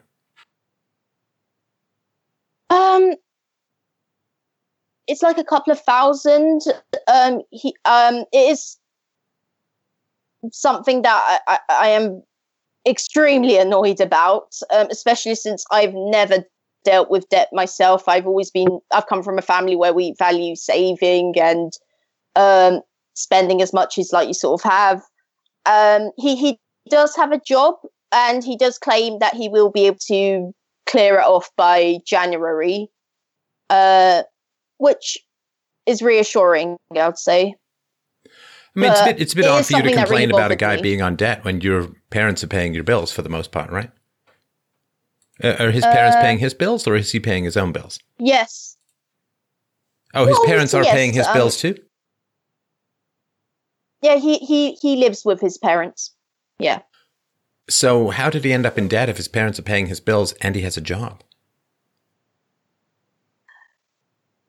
Through idiotic means, he uh, is just partying, just a stupid uni, university society stuff, and Uber, and did he also drop Uber out of university? Sorry, did he also drop out of university? Oh no, he he completed it. No, okay. he he he graduated. So, yeah, he he's a graduate and now is working. Right. Okay. Okay. And what, what if the debt came about because of school or because he bought bitcoins? These things might be considered a decent investment, right? No, I agree, but it wasn't that. Right. Now, the one last question that I have before I sort of share my thoughts for what they're worth is, when you were feeling suicidal, why not call your parents?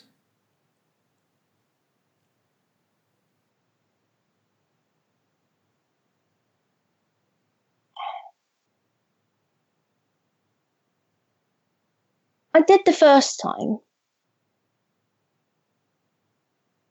But then the other times,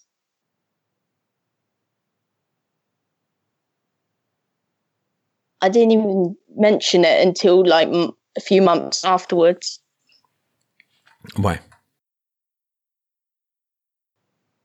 Just, I just felt like they wouldn't understand. They wouldn't understand? It just... It just, like, why would you do that to yourself? That would be their perspective. Why would they, why would, why would you do that to yourself? Why would you do-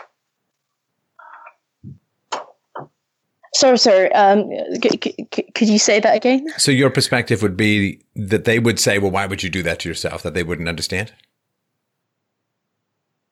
Well, that's exactly what um, one of them said after I told them, a few months afterwards. Well, no, but you. So the first time you called when you were feeling suicidal, what happened? Yeah. They were more like, I can't remember the exact words they used, it, um, but I would say it was more something along the lines of, um, you don't need to feel this way, you don't need to over stress out, like you got no real problems, like like you don't just try your best at uni, don't overwork yourself, like more sort of just general stuff, but just the whole claim that um, um, I don't really have too much to worry about, and um, And how do you um, think? Um, how do you think it would have been for them, Panda, if you had succeeded and died, and they had got the phone call, and they would have to drive down to the morgue to identify your body, and they would have to be parents calling up the undertaker to order a coffin in which to bury their dead daughter? How would that be for them? Obviously, it would be horrible for them. Um, I mean, in fact, I remember, I know this, yeah, they would feel horrible. And that is something I did consider as well. I, I even, I do even, like within my diary, do you even have a note where I um, wrote down like my reasons for it and just sort of saying it's not, um, I'm sorry, but this, this, I can't remember exactly what I wrote, but I, I even wrote a note about like, and I I still have it with me to this day. I know I am quite obsessive when it comes to my thoughts and ideas and keeping them. Because to withhold from your parents the opportunity from them to help you, and for you then to end up as dead would be a particularly cruel thing to do, right? Well, I guess there is an element of selfishness when it comes to suicide. I'm not denying that. Well, and, and because with suicide, I mean, if you want to kill yourself, it's not impossible to make it look like an accident, right? But if you kill yourself in a way that is obviously suicide, then it's brutal for those left behind, right? There is a kind of cruelty involved in, in that. No, yeah, I, I, I do agree with that. I guess it's more because I was just internally suffering so much within my own mind and just my own sense of being in this world. To me, that was just more prevalent other than the other factors. Not saying what you're saying. I think I did consider what you're saying as well at the time as well. As I said, I did write a note about that. Um, those the things that you're telling me now, but I guess it's more just the whole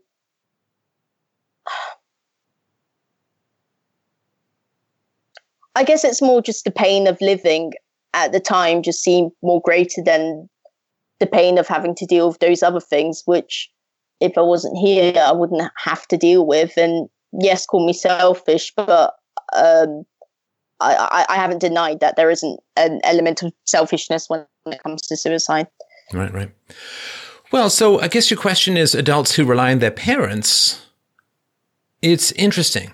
I mean, and it is a big challenge. It is a big challenge in the past. Like I did a show recently with the Reverend Jesse Lee Peterson about, just check it out in the Christmas show that's coming out once we get the nineteen hours rendered.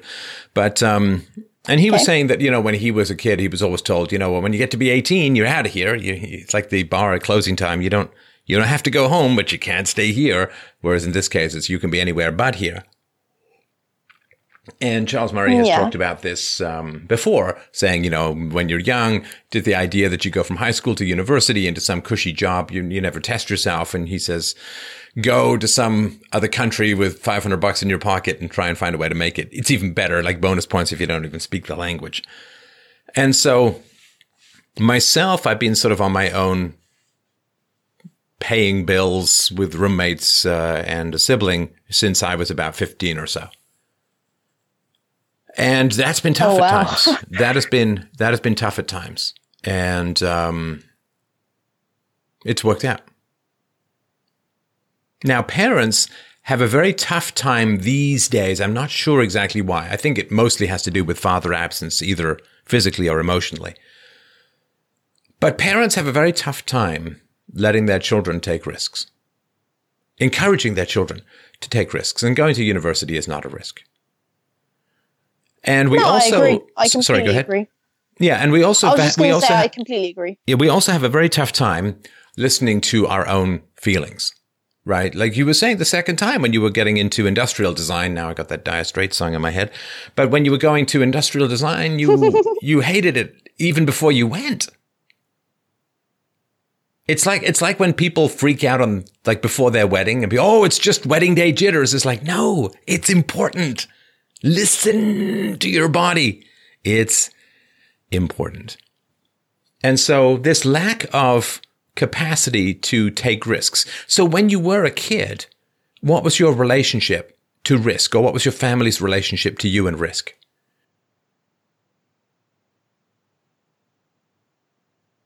Mm, sorry, I, I know what your question is. It just seems a bit vague for me to come up with an answer. What do you mean risk specifically when it comes to childhood? Well, did you did you play any dangerous sports? Were you allowed to just roam around unattended? Did you get the requisite number of injuries to learn about your physical boundaries? I mean, what was your relationship to risk and your parents' relationship to you doing anything that's risky when you were a kid? Um... I mean, I did cycle so, because we lived in a cul-de-sac. So um, uh, I sort of, so, and um, usually my parents are sort of just standouts to just like keep company to make sure nothing will happen. Um, I, I don't think I really had much risk, to be honest. Um, I, I think that's a short answer. Right. So you may be just part of the bubble wrap generation where... Like when I was a kid, there, w- there were no activities really to speak of. You just went out, found kids to play with, organized games, and just did whatever with no money, no car, and the woods and the neighborhood. And that, you know, for a variety of reasons, to do with single parents, to do with uh, two two parents working, to do with multicultural neighborhoods, which is to say trust reduced neighborhoods, that's to some degree fallen by the wayside. So kids spend a lot of time at home. They spend a lot of time not doing things that are risky. And they spend a lot of time, like, what does risk fundamentally mean? Risk means the possibility of very unpleasant failure. Very unpleasant failure. And we don't have a lot of that. You know, you lose a round in, in a video game, eh, you know, maybe a little frustrating, but it's not really very unpleasant. If you are having a skateboard competition and you fall badly or you wobble and, you know, then you could, you could end up with your strawberry knees. You could end up uh, breaking a wrist. You could end up with, and you know, nobody wants kids to get injured, but the greatest injury is, you know, staying at home, sitting on the couch all the time, getting fat and you know what I mean? Not having any muscle tone, not knowing your physical limits and so on. There is no safety or security in the world. And if you've not had much experience knowing that you fail and flourish, knowing that you can fail and flourish. I mean, I've talked about this before. There's a whole Scott Adams book about this. Yeah. Right? So you can fail and flourish. I failed at a lot of things in my life, and or at least they haven't succeeded the way that I've wanted to. And you're fine. You're fine. You don't have your self-esteem dependent upon this working or that working. You know that life is a process, not You know, it's it's the old, uh, the, the, the tennis woman who said the thrill of victory lasts about fifteen minutes. You know, and that's a lot. And that's a lot. You know, a lot of people made a lot of money out of Bitcoin, and I bet you they were happy for a day or two, like the people who win the lottery. And now a lot of people probably won't know how to handle that, right? So it's it's a challenge. So if you have a situation where you don't have the capacity to fail significantly, and when you rely on your parents into your twenties, you don't. And it's funny, you know, from an economic standpoint, this is kind of inevitable that we build this social safety net and people become paranoid. Isn't that weird? You know, it's really hard to fail catastrophically in modern society because you got socialized everything. But but as like when there was no social safety net, when there was no welfare state, people took a hell of a lot more risks, isn't that? And you'd think, well, you you can do better jumps if there's a net under you. But what happens is people don't even want to get out on the high wire if there's a net under them. I don't know why. So if you have a situation where you have not had a chance to spread your wings and fly against a heavy wind and fail in a significant way, and you are minimizing, look, you you failed at procuring the first boyfriend. Um, and mm-hmm. that doesn't mean you're a bad person or he was a bad person, but you wanted something and you didn't get it, and that's called a failure. And if we try to avoid the pain of failure, we end up not wanting to take risks. We are able to take risks when we accept that failure is not only possible, failure is likely. That's the great magic of success, is just staring the bald-faced statistics in the lie and in the face and say, I'm probably going to fail. I'm probably going to fail. You start a business, the majority of them fold. You write a book, the majority of them either don't get published or sell almost no copies. You write a song. It's not going to be Yesterday by the Beatles, right? I mean, whatever you do, you are most likely going to fail, at least relative to people who've made extraordinary successes. Or if you succeed in one area massively, you might fail in another. I mean, Paul McCartney, great songwriter. I think his first wife died of cancer, not his fault, terrible tragedy. But then he, what was it, Heather Mills, I can't remember her name, but all I remember was she was an amputee, and she took him for like an ungodly amount of money after she divorced him. Johnny Depp, good actor, uh, pretty much got strip-mined by a gold digger. So, I mean, this is, it is hard to succeed in every area of life. Nobody does. Nobody succeeds. Um, Mel Gibson. Mel Gibson was worth nine hundred million dollars. It was worth nine hundred million dollars, or as it's known now, four and a half bitcoins. And when he got divorced, he had a wife for, he had a wife for over twenty years. She divorced him. I'm pretty sure it was in California. What does she get? She gets half. four hundred fifty million bucks taken off the shaggy-haired, ranting wonder of the cinema. four hundred. And so, yeah, great career. His Hamlet is fantastic. Uh, better than Kenneth Branagh's, in my opinion. Great movie career. But man, did he ever detonate that marriage pretty badly. And, in fact, detonated his own career after a while. So, for uttering facts or uttering opinions or uttering statements which were cheered on by only certain sections of the internet, let's say.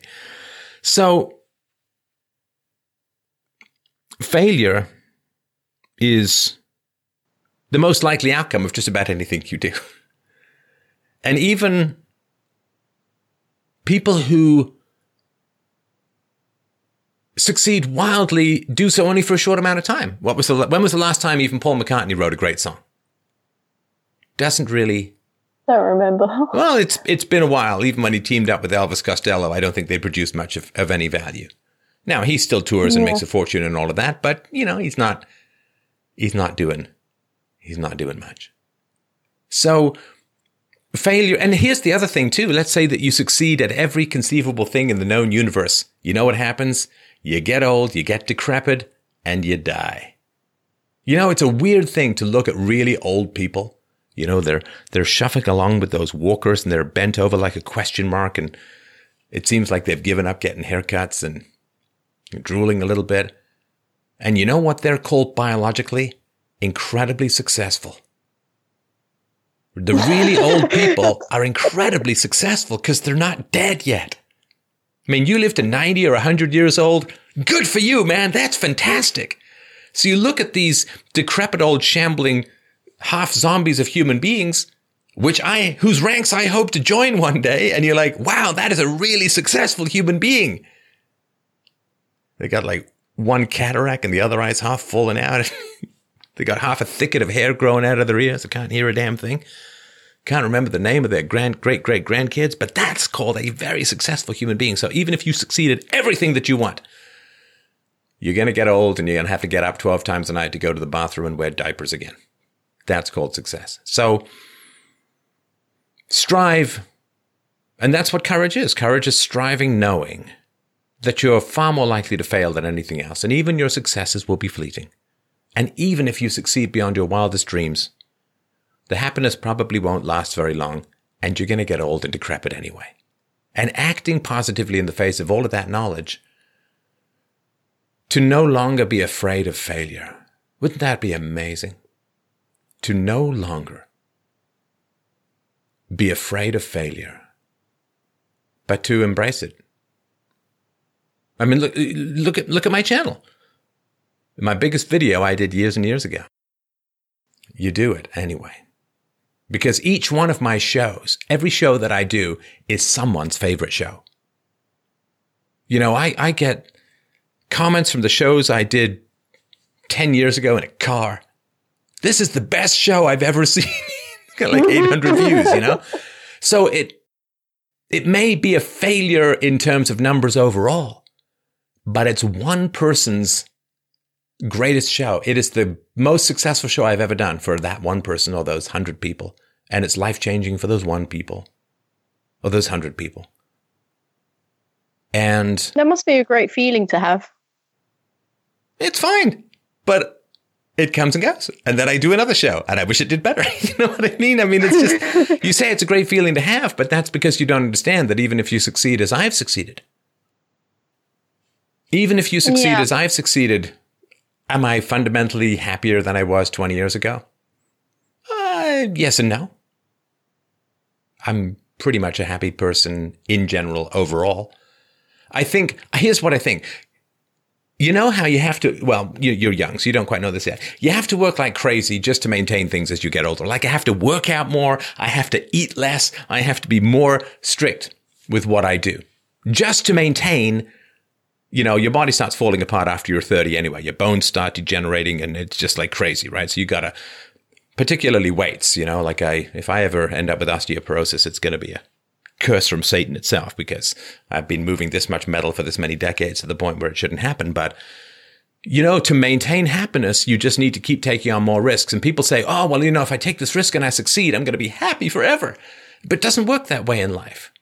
Now, what happens is, happiness is a decaying orbit, like like your health is a decaying orbit unless you work to prop it up. Love is a decaying orbit unless you work to prop it up. Success is a decaying orbit. Everything in life is a decaying orbit. Everything deteriorates. Entropy is constant. Everything falls apart. The center never holds. Muscles atrophy. Memory forgets. Reasoning capacities diminish. Enthusiasm wanes. Anxiety and depression are omnipresent. Just as what do you mean the decay by that? Of your muscles. Everything decays. Everything decays. Your happiness decays unless you work to prop it up. Now, when I say I'm as happy about as happy ah, as I was thirty I years ago, I get it. You get it, right? If I say I'm as happy now as I was about thirty years ago, that doesn't mean I haven't progressed. That means I've worked to keep my happiness propped up. Because if you don't work to keep your happiness propped up, which is fundamentally the work of virtue and courage and doing good in the world, if you don't work to... Pro- Can you imagine if I wasn't doing this kind of good in the world, how miserable I'd be?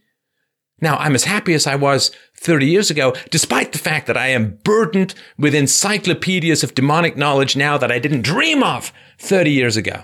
I didn't dream of the demographic winter. I didn't gr- dream of population replacement. I didn't dream... of the possible end of European civilization. Didn't dream of these things. Didn't imagine them. Yeah. So I am burdened now with bottomless grimoire, grimoires of spoon-clanking dark knowledge. But I have maintained my happiness because I have worked as hard as I can to prop it up. So happiness decays. Health decays. Concentration decays. Eloquence decays. Muscles decay. But you have to work to keep them up. And to do that, you must embrace risk. You must embrace risk. There is no avoidance of risk. If you hide risk from your children, it strikes them down as adults. They need their safe spaces. They get anxious. They don't trust themselves. They get nervous. They make bad decisions. They fail to respect their own impulses. And they lose courage. There is no, if you, oh, you kids, you can't go play in the neighborhood. You can't go play in the neighborhood because dangerous. Okay, they sit home and their muscle mass atrophies and their bones atrophy and they get diabetes. You know what I mean? You cannot escape risk in this life. You can avoid risk, and not to sound too much like a ridiculous fortune cookie, there is no greater risk than the avoidance of risk. You know, I've known men who in their teenage years failed to cross that fiery Rubicon of just going and asking girls out, of just saying, you know what, I'm damn well going to have to find out where I stand on the hierarchy of sexual market value. I'm just going to have to figure that out. Now, almost nobody feels that they're in the right spot as far as sexual market value goes. Everybody wants to be higher. It's called hypergamy. And yes, it happens for women, for men as well as women. And they fail to do this. Oh, it's too scary. It's too scary to walk across that dance floor and to try and find some girl who's not so attractive that she'll never dance with me, but not so unattractive that my friends will make fun of me. Just go and find that sweet spot. Ah, it's too scary. They're avoided. And they made fun of it. They mocked it.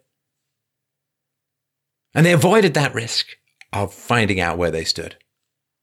And now they're alone. Now they're alone. And now they can't go back and start again. It's too late.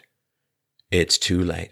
You know, sexual market value and courage in that regard, it's like being a gymnast. You know, you got to start early and you got to work hard. There's no point trying to figure it out and get started when you're forty. That's ridiculous. That's when people are past retirement. So yeah, embrace risk. Embrace risk. And it's tough. I say this to parents as well. Your kids will be fine. This is not a war. This is not the Middle Ages. There's no plague. Yeah. So for parents, parents who coddle their kids, who keep risk from their kids, you're not helping your kids. You're not helping your kids. And yeah, you're not yeah. even doing it for your kids. You're doing it for your own anxieties. You're doing it because you're terrified of self-attack should something bad happen to your children. But something bad is happening to your children when you coddle them, which is that you're making them very soft and very vulnerable in a world that does not care about their feelings. So I hope that helps. Thank you very much for the call. I appreciate it. I wish you the very best with your guy going forward, and let's move on to the next caller. Okay, thank you. All right, up next we have Amra. She wrote in and said, I'm a housewife and mother to a two-year-old boy and six months pregnant with a girl and would love any advice you may have regarding bedtime. My question is, I'd like to know how I can determine when my son is cognitively ready to fall asleep in his room alone. Our background is I would breastfeed my son to sleep and then put him in his bed and he would and would sleep next to him if I were too tired to move back to my own bed. At twenty-two months, he began naturally to sleep through the night, and I've moved back to my bed permanently.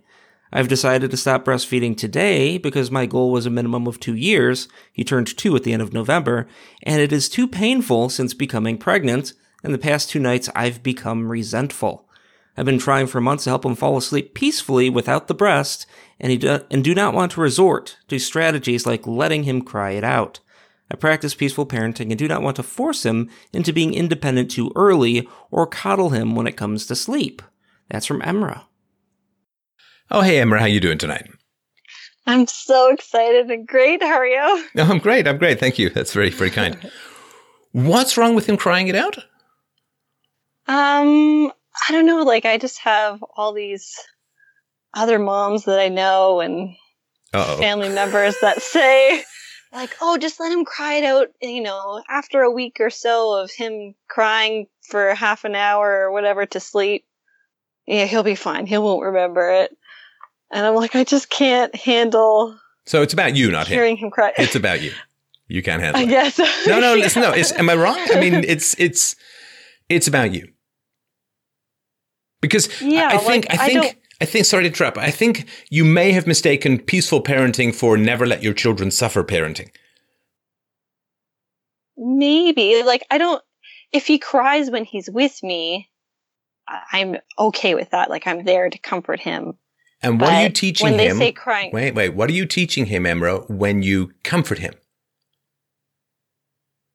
Um, I don't know, baby brain. Sorry, being pregnant. No, uh, it's fine. It's a tough know. question. It's a tough question, and it's badly worded on my part. Don't blame your baby for, okay. for my bad question. So when you soothe him, when he's crying, you are also teaching him that he cannot soothe himself. Right. And I think it started with reading a lot of material of, you know, you can get your six-week-old to cry to sleep because they can self-soothe at six weeks. And I'm like, that's insane. But now that he's two, I'm like, ah, you know, this is why I've called it. Sure, sure. Right? No, and I, I appreciate yeah. that. So let me just sort of be clear about what I think with regards to this. So peaceful parenting means that you do not initiate aggression against your children, right? It doesn't mean that they never suffer in your presence. Yeah. Obviously, right? I mean, your kid wants a candy bar for breakfast. yeah. And maybe they get really upset when they can't have it. It's like, that's not your child crying in frustration and, and anger and, and being mad at you. That's not a violation of peaceful parenting, right? Yeah. No, he'll, he'll definitely have times where he's upset because he wants a chocolate or whatever, like you said. But it's the, like the crying it out where people say, you have to lock them in their room and no matter how hard they cry or for how long, you can't go in there until they fall asleep. Well, it's tough because style. You've done it now to the point where he can get, get out of bed and come and, and get you, right? Well, I guess so. Like my, what do you mean when you I guess wrote so? in. yeah. You know your child. I assume he's yeah. walking at two years old, or we've got a whole yeah, other conversation going on, right? No, I meant, I was just thinking because my question, my question was about him falling to sleep. But I guess I do. We'll we'll go in if he starts crying in the middle of the night, even though it's a lot rarer now. Okay, but let, let's so let's go to the falling to sleep thing, right? Yeah. So is it bothering you that he can't get to sleep without you cuddling with him? Yes. Is that the main issue? Like, well, when I wrote in, I was ending the breastfeeding, and the past since I've wrote in, I he has been able to bottle feed with this like homo milk. And he falls asleep, and it's been really good. And even tonight for the show, my mom was able to lay down next to him, and he fell asleep for the first time without me. So, it's, I don't know, it's funny. Do you think that he will be happy if he gains the power to soothe himself and get himself to sleep without you? Do you think that he would consider that a victory? I would like to think so. Like, I want him to be able to fall asleep on his own. And, and because you've got another kid, you're six months pregnant, right? I don't know when you yes. wrote this. Maybe, maybe it's nine months pregnant. Yeah, no, I, I, I still, yeah. uh, I'm listening for the splash right now, just, just so you know. yeah. um, but but it's it's going to be kind of impossible for you to provide to him the kind of exquisite cuddling that he's had already, right? Exactly. And so now, I don't want him to be devastated when this next baby comes. Well, see, now you have the challenge. This is why you've got to do it now, in my humble opinion. Yes. Because what's going to happen if you don't is he's going to get a new sister at the same time as the cuddling is taken away. Exactly. That's oh, great. Like, okay. oh, fantastic. I love this new kid. Stole mom from me. Yeah. yeah. That's not going to cause any problems at all. No, that's why I'm like, got to do it now. Brain and talking to everyone I can. Got to do it now. You know, how, yes. Right. How, yeah. Now, have you ever watched Super Nanny? Yes. Okay. Have you seen her getting the kids to bed thing? Um, no, I don't remember. All right. Well, you, you may have seen it this afternoon, but again, baby stealing the brain. All right. So in Super Nanny, she's, you know, and you can find these on, on YouTube. But so for Super Nanny, she's got this kind of thing where if your kid's like constantly coming up or won't go to bed or whatever, so then you, you have your nighttime ritual, you cuddles and kisses and read a story or whatever. And then you say, right, time for bed. And then you go out, right? And now if the kid comes out, you say, no, no, you know, time for bed, another kiss. And then you just take them back to bed. Now, after that, if they come out, you simply pick them up and put them back in bed without interacting with them because the kid wants to interact with you. Mm-hmm. And those, you know, to me, that seems pretty good and does appear to have a fair amount of success. And it is important to understand that, and look, I, I've done it too. Like it's like parent to parent. I, I completely understand this. But you have taken some comfort in the moment at the expense of this kind of challenge, right? Your son, I believe, is capable of falling asleep on his own. I don't think that you're not asking him to like pilot a nuclear submarine. You're just asking him to fall asleep on his own, right? So he is capable of doing that. Is he going to be upset when there's a change? Sure he is. But I'm not sure where in the in the job description it is that your children should never be upset. How are they going to learn how to deal with being upset and know that they'll be able to get over it? Mm-hmm. Like, I'm at the point in my life now, like, if I get some bad news, I'm like, eh, I'll be fine tomorrow. Or I'll be fine the day after tomorrow at worst, right? Yeah, I definitely want him to be able to feel strong and powerful and, you know, right. He can do it. So I don't I don't know about the, you know, like I, I had a guy I worked with once who was telling me the story of how, you know, his his son wanted to come and his his mom was like holding on like grim death to the, the door, bracing herself so the kid couldn't get, I think that's, that is not going to help your child get to sleep. And that to me is pretty harsh. And I think that's not right. That's that's too strong and too harsh. But at two years, he can reason with you, right? I mean, there's some negotiation that's possible, even if it's like pretty basic. Is that fair to say? It's kind of hard. Like, he doesn't have as many words. He's a bit delayed in the verbal, you know, can nah, do the sign language and stuff. No, it's just a, that which is slower to develop ends up more complex.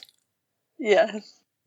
So you probably can, even if you have to draw it out, even if you have to use puppets and stuff, there's ways that you can talk about this being a plan, right? With your son. Yeah. Like, you don't just sort of throw him in bed and then lock the door. You know, that's going to create hysteria because it's no context, right? Yes. And but that's it, what I think freaked me out was when people were doing this and telling me to do this to him when he was a baby. Well, right? You know, somewhere between six weeks and two years, you know, six weeks too young, two years maybe a little too old, I think. Yeah. And and I've said about this before. I mean, we let my daughter cry it out. I think she was about five or six months.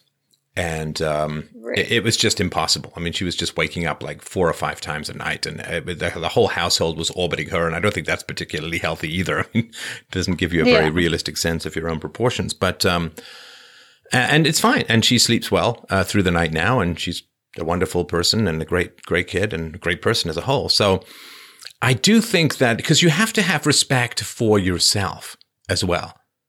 You don't, like, you have to introduce your personality and the otherness of who you are to your toddlers. You can't just right. be like, they're the container and you're the water that just pours in and conforms. And, you know, that doesn't give yeah. them a sense as much as of. I want to sometimes, yeah. you, you feel that way. You feel like you cease to exist. You feel like you're just there responding yeah, I'll do and reacting. Anything for you. Yeah. I'm sorry? Like, I'll do anything for you to be happy. Right. Now that, you know, I, I don't think that's giving them a very realistic preparation for a kind of indifferent world out there. You know, the world ain't your mom that's going to want to make you happy no matter what. And you need to start introducing, now, not when they're babies, when they're baby babies, you know, then you have to. I mean, they, they can't, you know, they can't process the other and so on, right? So, but as they get older, and it, it depends on the kid. For my daughter, I think it was about, I know somewhere between six and, and twelve months, I really started to introduce this, that I have different perspectives and I have different opinions and that you need to start negotiating. Now, again, negotiating with a six-year-old, it's not, you know, that big a deal, but not conforming to what they want all the time. Like, I'll play the ball game for a little while and then I want to do something different. And they're like, no, ball, ball, ball. And it's like, soon again, but not now, right? I mean, yeah, they need to yeah, get the sense that there's other people who have different perspectives and opinions so that they know where they end and the world begins. That's really important, right? Absolutely. Yeah, I know I, I do that with other aspects of like the day-to-day routine. Wait, so why, okay, you give me this defense thing, but so what is it with the, what is it, the falling asleep thing? What is it with that? Um, I think it was just so easy for so long to breastfeed him to sleep. Mm-hmm. And then when I became pregnant, it was so painful to breastfeed. Right. You, you got the nipple sensitivity with the pregnancy, is that right? Insane, yeah. Oh, yeah. Oh, yeah. I'm so glad to be a man. Oh, my God. I'm sorry. I hate to say it, but I'm like, oh, man. I got no hormones. Yeah. Of any kind. One mood. Anyway. Yeah.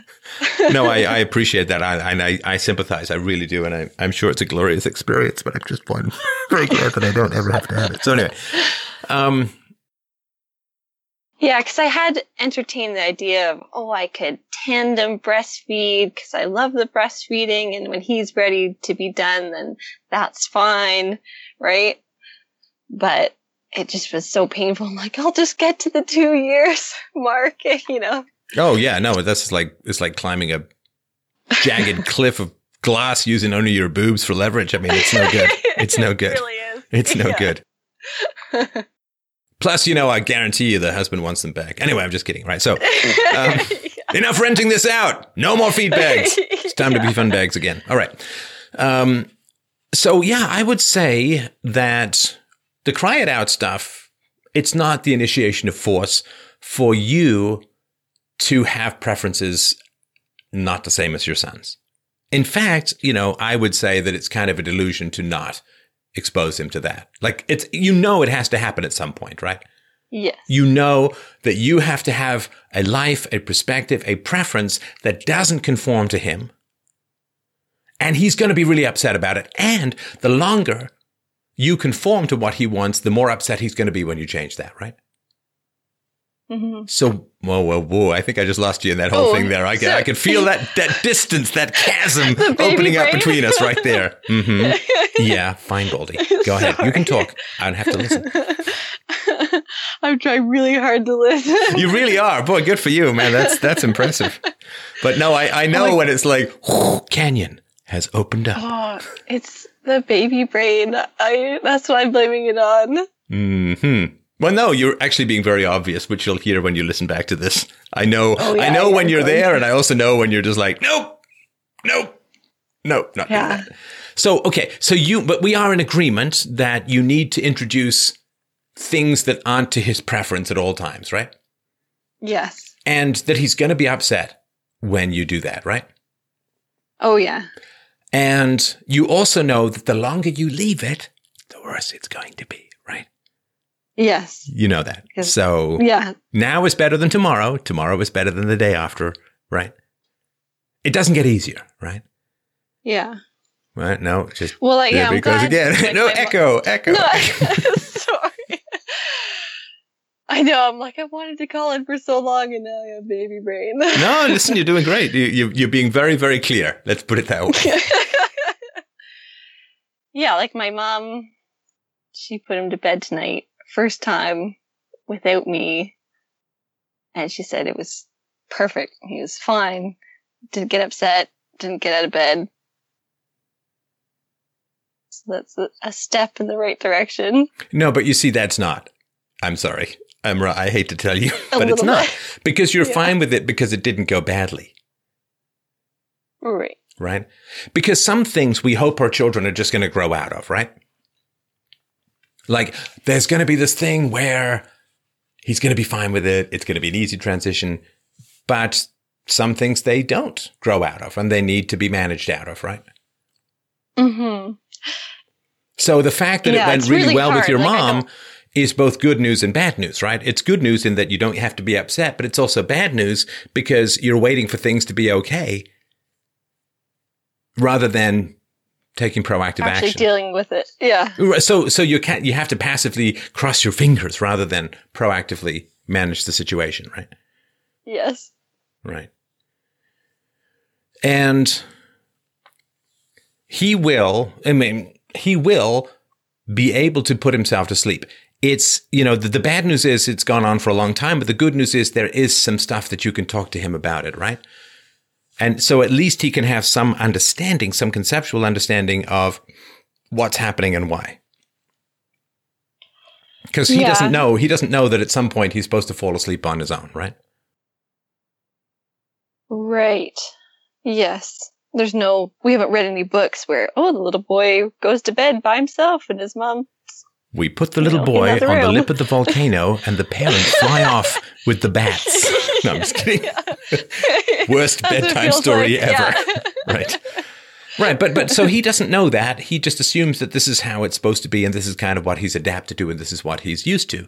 And you have, of course, in a sense, deprived him of the ability to be able to fall asleep on his own, which he's going to complain about. Of course he is, right? Because this is yeah. what he's used to.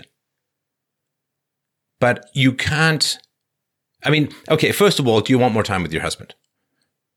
Oh, yeah. Because totally. you, you know what it's like. It's like the sticky quicksand of the children's room just completely robs adults of any kind of conversation in adult time. I'm going to put yeah. him to bed, so I'll do that for yeah. about an hour and a half, and you just fall asleep on the couch, okay? And then we'll both drag ourselves to bed, pretend we're married, and fall asleep. Yes. Right. So, no, that's, that's, you know, he's going to learn how to love by watching you and your husband be in love, not just by you appeasing him, right?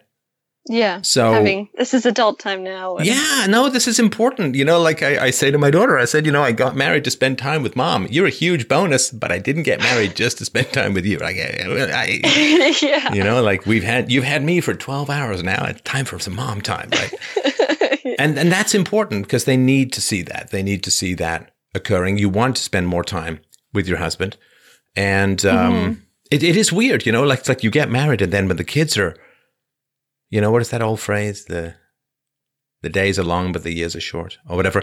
Like you owe your husband time. You owe yourself time with your husband. You need to have that adult time to replenish, uh, to to nourish yourself. Your children need to see that you and your husband have a good, close, and tight relationship, right? Yeah. And letting that bedtime quicksand dominate and destroy your evening is not going to be, I don't think it's going to be good for him in the long run, you understand? This is all just my opinions. I'm certainly no expert at this, but... No, I, I agree. So, absolutely. All right. So what happens if he cries, other than you lactate spontaneously? So what happens if he's... Okay, let's practice now. No, I'm kidding. So what happens if if he cries? What is your what is your thought about that? Um, well, I guess I can kind of tell the difference between his cries, like, oh, you know, I'm No, no, don't intellectualize. Don't and... don't intellectualize. What is your feeling when he cries? What is that like for you emotionally? Oh, uh, devastating. Right. It like it tears you up, right? Oh yeah. It's like yeah. Emma's soul, she's greater. yeah. I'll never put myself back together again. Right. It's torture, right? It's torture. Yeah. Right. Right. So you know for a fact that you're not making a decision based upon the right reason because it's about you, not about him. Right. Yeah, it's about my feelings versus right, your feelings. Now, what does your husband calm. say? He agrees that I need to have him sleep on his own, but he, well, that sounds like he's very nice about it. I, th- I think he's a bit scared of me because I'm a bit pregnant hormones sometimes. It's like, oh, that sounds good right now. Right, right. Is you know, he? That show. Is he telling you to stop doing this? Is he? Is he throwing no. himself between you and your son in an attempt to rescue your evenings or anything like that? No. How terrifying are you, woman? I am captain now. Like, I don't know. Come not between the dragon and his wrath. No, I Do you I, get I really... phone calls from an underground bunker saying, my suggestion is, don't trace this call. Click. All right. So, uh, wait, wait. So, are you, well, it's my child. I'm the expert. He's a toddler. You know, we have to bond. I mean, I know it's not that far, but do you feel like uncorrectable or are you coachable in this area from merely mortal testicles?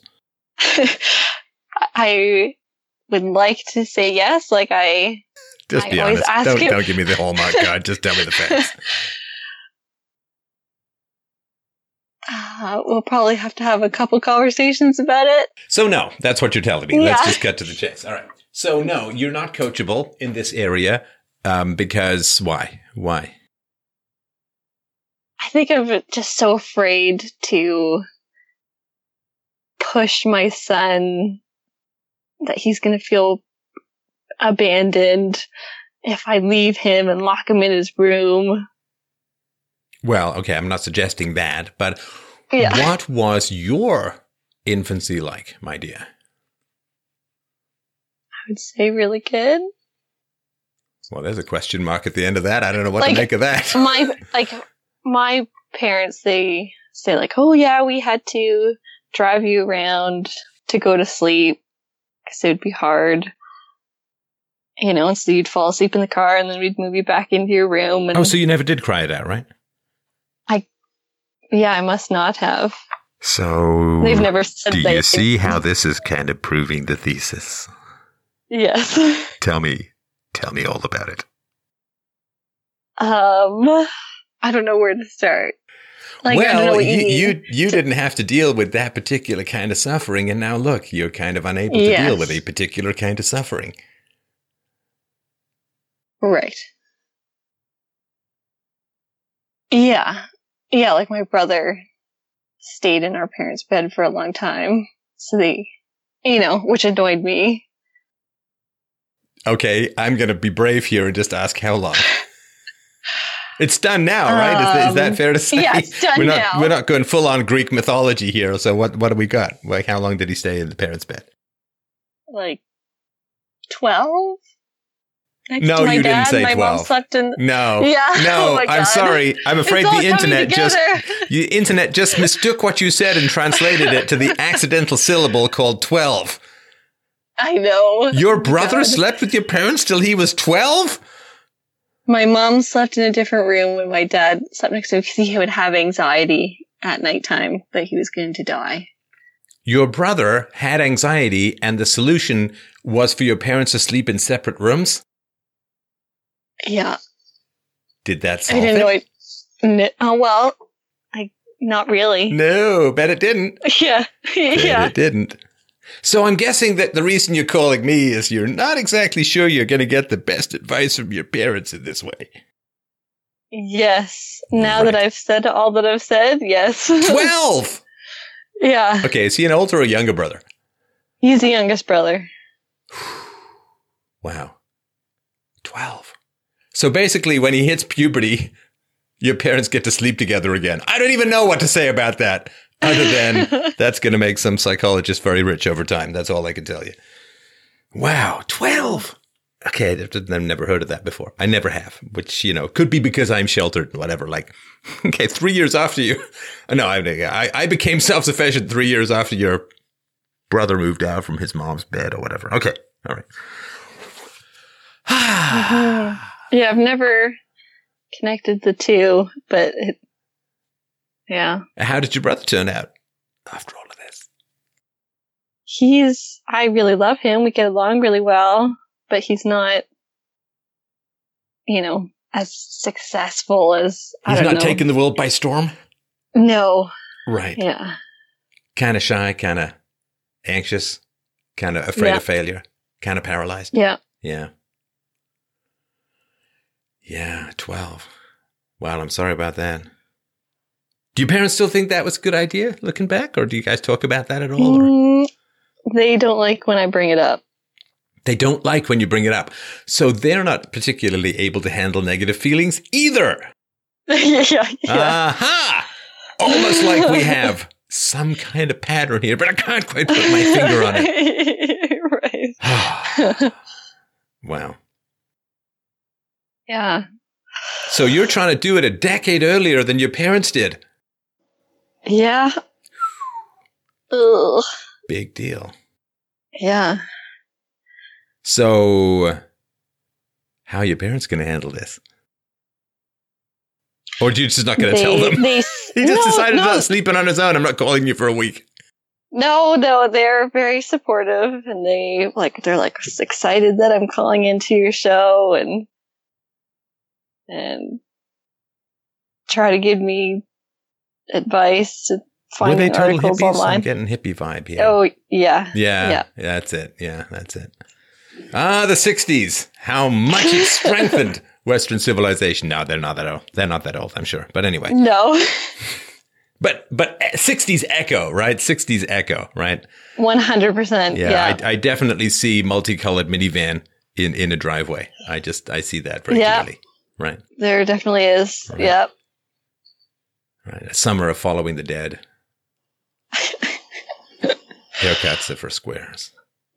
And some, you know, yep. good anti-war stuff at the same time as well. But, uh, all right.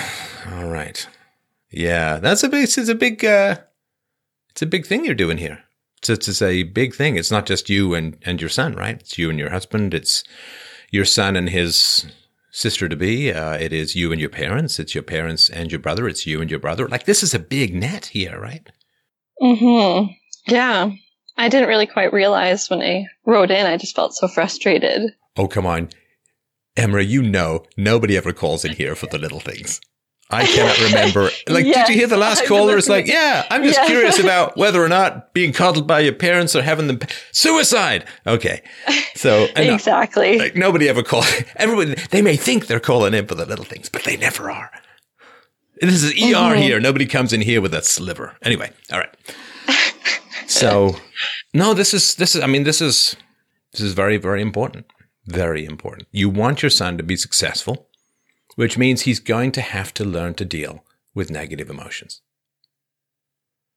Now, you don't jang- dangle him out of, you know, out of a building Jackson style, but you can, I think, introduce to him the idea that he can manage to get to sleep on his own. Absolutely. I, yeah, I want him to be able to be successful and sleep on his own. And you are avoiding this because it's going to destabilize your family of origin. It's not about your yeah. son, and it's not even fundamentally about you. It's about your entire family system. Yeah. Well, and I should say, too, since it, I've, we've come to this whole family thing, that I do live in the same house as my youngest brother and my parents and my husband and my son. Okay. So we are just complete Greek mythology here. Okay. Okay. okay. yeah. Like, there's no, there's no boundary as far as that goes. All right. And how old is your brother? twenty. Right. Right. Yes. So, why are you living with your parents? Not that it's terrible. I'm just kind of curious. Um, when I became pregnant, my partner and I, we didn't have a house, or hadn't really, you know, before I would listen to your show, I would say, "Oh, it just happened," but I'm much wiser you know, you're not now. Gonna get away with that. yeah, yeah. No, I know that that's not the case. Yeah, I totally wanted to have a baby, and told him all the time.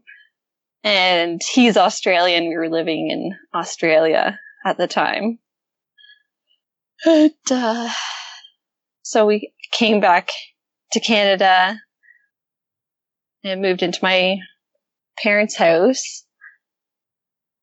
And we've gotten along really well. Like, we, I don't know, like, my husband's been working like crazy to make enough money to buy a house. Well, all right. Let us test this hypothesis of yours. Okay. That everyone's getting Please. along so well. Yeah. And I don't mean to be a troublemaker. I could be entirely wrong, Emra, but when your husband doesn't have a say in how his son is put to bed because he's afraid of you, I'm not sure you're entirely right. Yes. You know, he's the man. It's a son. He gets the deciding vote. You understand? Absolutely. If it's a daughter, you get the deciding vote because, you know, you've got innies, but they have outies. Yes. So I the idea that, that you are going to dominate your husband on how his son is raised, that's not good. He gets a deciding vote. He needs to. You know why? I, yeah. Because he's a guy, and he knows what guys need to be prepared for in life. Well, yeah. And, and also, that's why I married him. And also because your son needs to see a man who has some authority in his life. You break the, brine, the spine and balls of your husband with regards to parenting, all you're transmitting to your son is men have no authority. Men have no power. Men have no say. How's yeah. that going to be for him to grow up in? What's that going to totally, do for him? Totally, totally don't want that to happen. Like, do you I need re- another brother? Pardon? Do you need another one of your brothers? Do I need another brother? In other words, do you need to, your son to turn into your brother? No, I don't. Like, I, I want him to be like my husband. Right. So you need to give your husband authority, which means you need to listen to him if he's making good, reasonable points. And even if you think he's not, just give him the authority. He'll give you authority yeah. on certain things. You know how much authority he's giving you? You say he's working like a dog to buy you a house? Do you think he wants yeah. to be doing that right now, or do you think he wants to be home with his family? Yeah, I totally try to tell him all the time that I appreciate him, and if no, I No, no, no, you're not understanding do. what I'm saying. You have authority in terms of driving him out into the snow to get work and bricks for the family, right? Yeah. So where does he have authority, Emra? Uh... Oh, that's a sad pause. I feel embarrassed. That is yeah. a sad pause. You got oh. that right there. All right. How much authority did your father have when you know where this is going, right? How much authority did your father have in your family when you were growing up? I, I don't know necessarily sure you how do. to. You know exactly how to answer this, and I'm just being annoying now, and I apologize for that. It's okay. You already told me how much authority your father had in the household. Do you know how I know how little authority he had, Emra? How? Because he didn't get to sleep with his wife for twelve years. Right, but... Do you think like, that was his I plan? I hear my mom's voice, because hmm? she just... I hear my mom's voice when I, I rethink about this, because she wanted to be able to sleep with my dad and, and have my youngest brother go to sleep at the right times, and she said she just kind of gave up because my dad would, uh, my son, your youngest brother would only listen to my dad and he wouldn't force him to go to sleep. Wait, so, and I'm not saying you're wrong. I just want to make sure I understand this. So your mother wanted your brother to not sleep. Was she, was he sleeping with her or with you? Was your, sorry, was your brother sleeping yeah. with your father or your mother? Next to my dad. Next to your dad. Okay.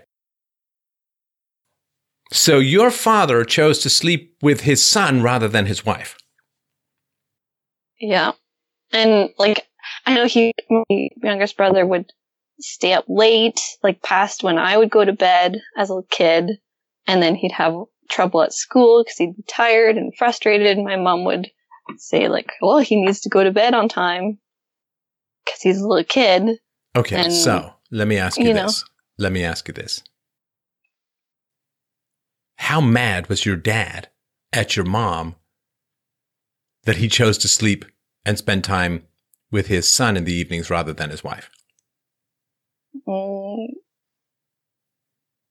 must have been mad, but I don't. Kind of passive aggressive, wouldn't you say? I'm choosing the yeah, kid over you, thinking honey. About it. Yeah. I don't want to spend time with you. Like, I can't remember who it was. It was some rich guy. And this is something I really remember from when I was younger. Some rich guy. And he's like, he's going to the newspaper. It was some Richard Branson type. I don't think it was him. Maybe it was. And he goes to the newspapers and he goes to the media and he's like, I'm going to go on a six month around the world hot air balloon trip. What, what? It's going to be magnificent. I'm going to see Burma from the skies. I'm going to be feasting with pygmies when we land. It's going to be a magnificent adventure, right? And there was some guy, I think it was a comedian, who was like, okay, we get it. We get it. You don't like your wife, right? We get it. Oh, okay. You understand? Right.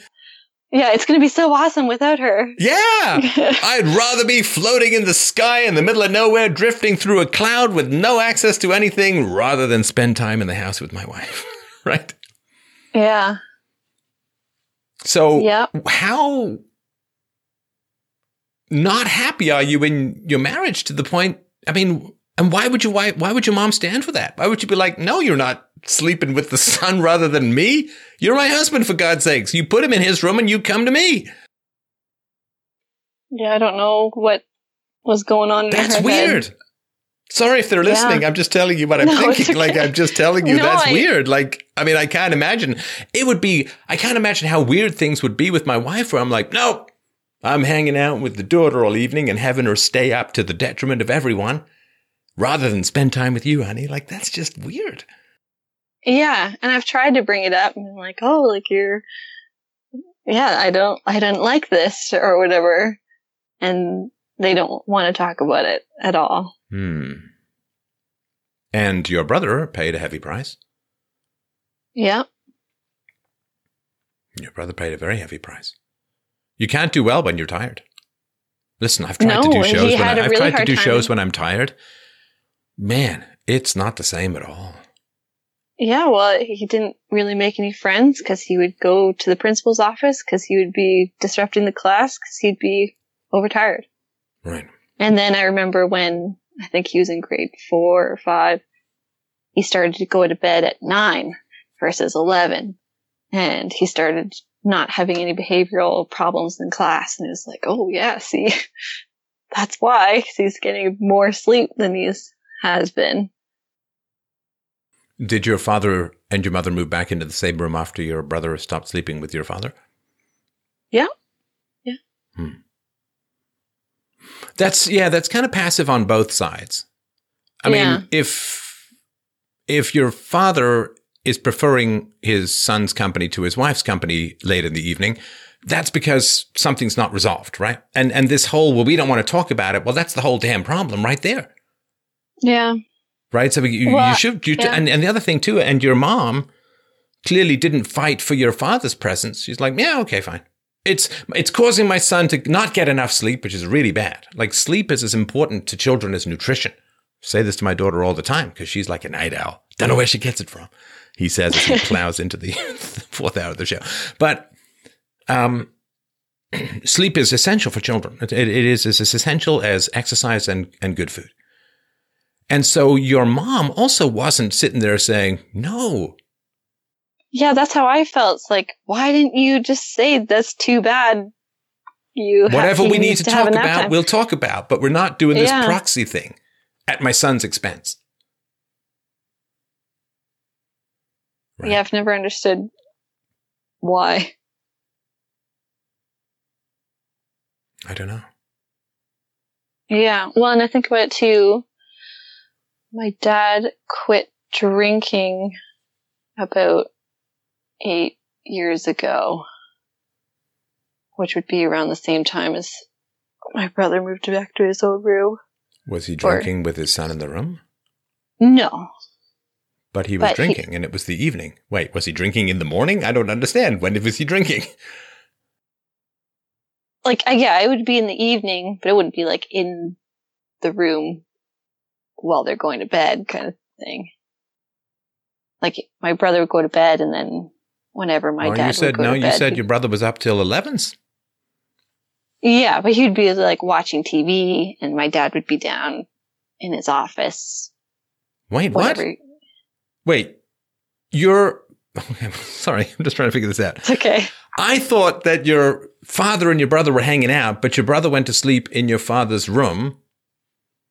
Wait, your brother went to sleep in his own room and then your father went to go and sleep with your brother in his room or how, what? No, no. Like, my brother, when he was a little kid, would sleep in my with his, our other brother in their room, but then would often go into my parents' room. And then as he I don't, I'm not sure how old he would have been, he would start just sleeping consistently in my parents' room.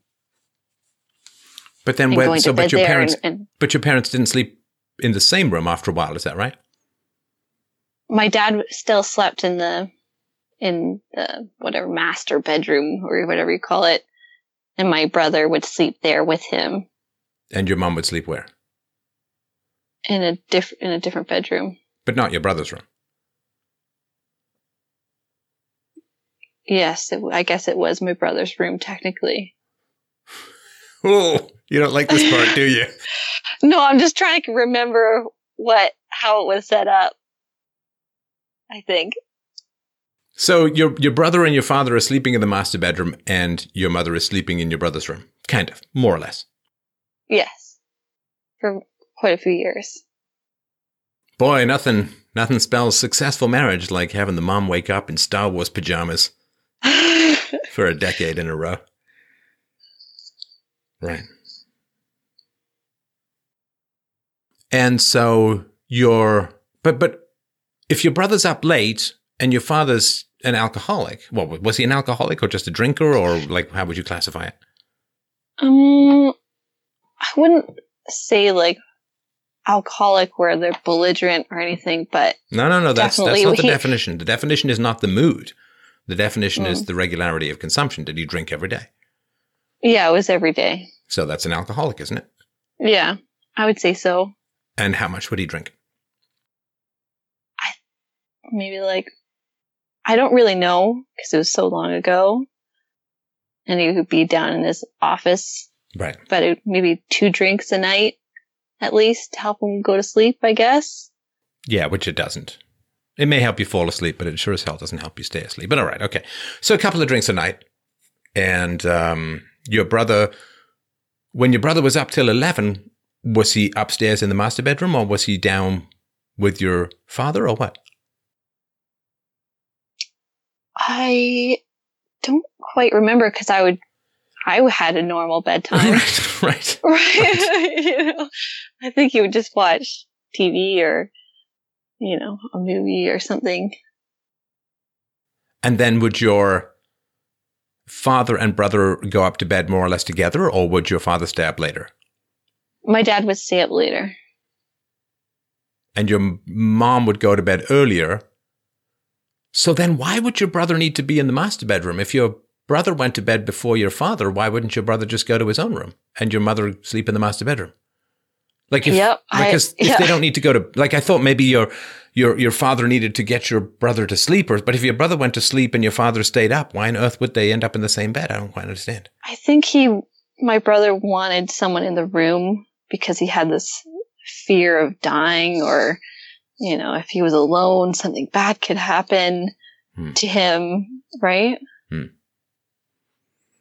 And he, he even, you know, still gets upset. And, oh, I couldn't sleep because I was thinking about dying. And so I was up till three or four in the morning, right? Right. So it hasn't solved the problem at all. No. And then that's it why was never... I try to talk about it. And they're like, no, I don't want to talk about that right now. Why? Why don't they want to talk about things? First of all, they're welcome to call in, but why don't they want to talk about things? Mm, I think they feel guilty and like ashamed that they know that they did a disservice to my brother. So they're still willing to sacrifice his well-being for the sake of their own comfort. Nothing has changed a damn bit. Because if this truth came out, yeah, okay, your brother's going to get mad, but it'd be damn helpful for him, right? I think so. So why the hell are they not? Like, they're still doing the same thing, which is pursuing their own comfort at the expense of your brother. Yeah. So they got to stop doing that. If you're listening to this, stop doing that. If you did something wrong as a parent, not talking about it is only making it worse. You need to fess up and deal with it, that maybe you used the brother as a proxy to avoid dealing with things in the marriage. But he's still a prisoner of all of this silence, right? All of this avoidance. Yeah, he can't move on. He doesn't have a girlfriend or an awesome job or a car or, you know, like I feel bad for him. Well, he's also crippled with insomnia and anxiety, isn't he? If he's up till three or four in the morning. Sometimes, yeah. So when you say everyone's getting along well, do you see why I might have a few questions about that? Skirting on the surface really yeah. well. Yeah. I'm sure you all yeah. photographed beautifully. Yeah. Right. So it's a big deal that you're dealing with here. It's a big deal that you're dealing with. Family silence, family secrets, family avoidance, family predation. In terms of preying on the peace of mind of your brother in order to, I don't know what. I don't know. I'm not talking to them, so I don't know what avoidance was going on. Mm-hmm. And I don't, like, I gotta tell you, I mean, this is just a different thing. This is a personal thing for me. Like I, if I'm not getting along with someone, it drives me insane. Like I can't, I, I, I splinter in the mind's eye, right, as the phrase goes. I mean, it drives me, I have to deal with it. I have yeah. to deal with it. And like, I don't let the sun go down on a disagreement. I don't. And so how this stuff can go on day after week after month after year, more than a decade. Still not resolved. How is that possible? Doesn't it really bother the living hell out of people that there are all this silence and avoidance and unspoken shit in the air? I guess not. It's just, it's, it's just not a criticism. It's just like it's a very, very different situation than what I do or what I can do. Like it literally bothers me like crazy if I've got a big disagreement with someone or even a little one. Usually I like to work it out, but it's like, eh, what's more important? I don't know. Like what's more important than having open lines of communication with the people that you love? What could be more important? Yeah. Yeah, I don't, I don't know why they, what's going on, you know? No. All right. Was this helpful? Yes. Was it expected? We're I, just going to talk about my son. I suppose I always knew if I called in, it would go deeper than just the initial question because I've listened to so many of your shows. Sorry, that was, that was, I, I, mis, I mischaracterized that. We're just going to talk about my son and my nipples. Yeah. There we go. Right, that's, yeah. Right. But no, it is, it is layered and it is, you know, anything that is profoundly difficult for us is in general because it's part of a larger system. You know, why is freedom? Why is political liberty? Why is the free yeah. market? Why why is it so difficult? Because it's all part of a bigger system where people are dependent on the state and will fight ferociously and in a cowardly and unjust manner to protect their ill-gotten gains. I mean, it's part of a larger system. This is why things are so difficult. This is why simple truths, simple questions, simple answers are so difficult because we're all bound up in larger systems. And we need to be able to see those systems. You know, it's like that spray. You put the spray, you see the lasers. You put the fog, you see the lasers. Philosophy is the fog that lets you see the lasers. That's the worst analogy I've come up with all night. But, um, but does it give you at least a place to start working through it emotionally and, and trying to figure out why this is so difficult? Yes. All right. To realize that it's not just a pregnant, you're not just pregnant and hormonal about this issue. Well, you might be, but it's giving you a sensitivity that's really important. Yeah. Right? I mean, just, just because it shows up when you're sensitive as a result of hormone pregnancies, you know, doesn't mean that it's wrong. It, in fact, you may it may give you additional emotional sensitivity that lets you pick up things you didn't even feel before. So there may be more truth in the hormones. Yeah, it's very fascinating. You know, somebody with uh, really sensitive teeth and they feel a cold wind blowing, they're not wrong. They just might feel it before other people. So, all right. Well, keep me posted. If anyone else in your family wants to call in, they are absolutely more than welcome. Might not be the worst thing in the world, but I uh, really appreciate the question. And I, I hope that it's helpful. And please, everyone, put yeah. your outraged comments about uh, how horrible this is to children in the comments below. I mean, about me, no, not about her. yeah.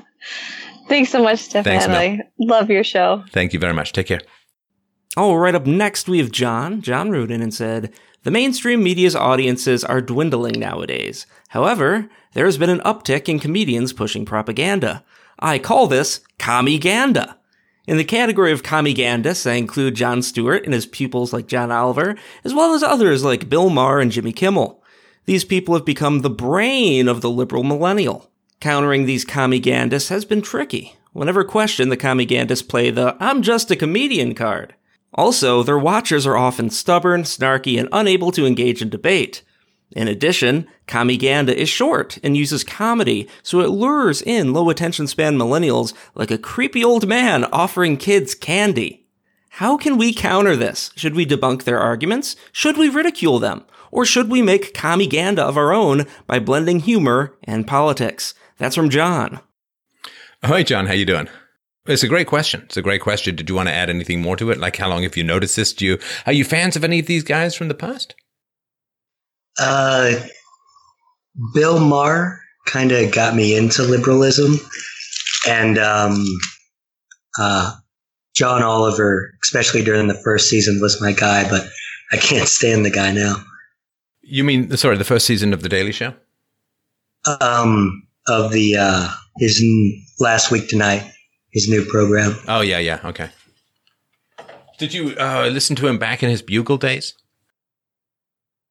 Um, I don't think I did. Yeah, he did a podcast. I don't know if he's still doing it. I assume not, but he did a podcast called The Bugle.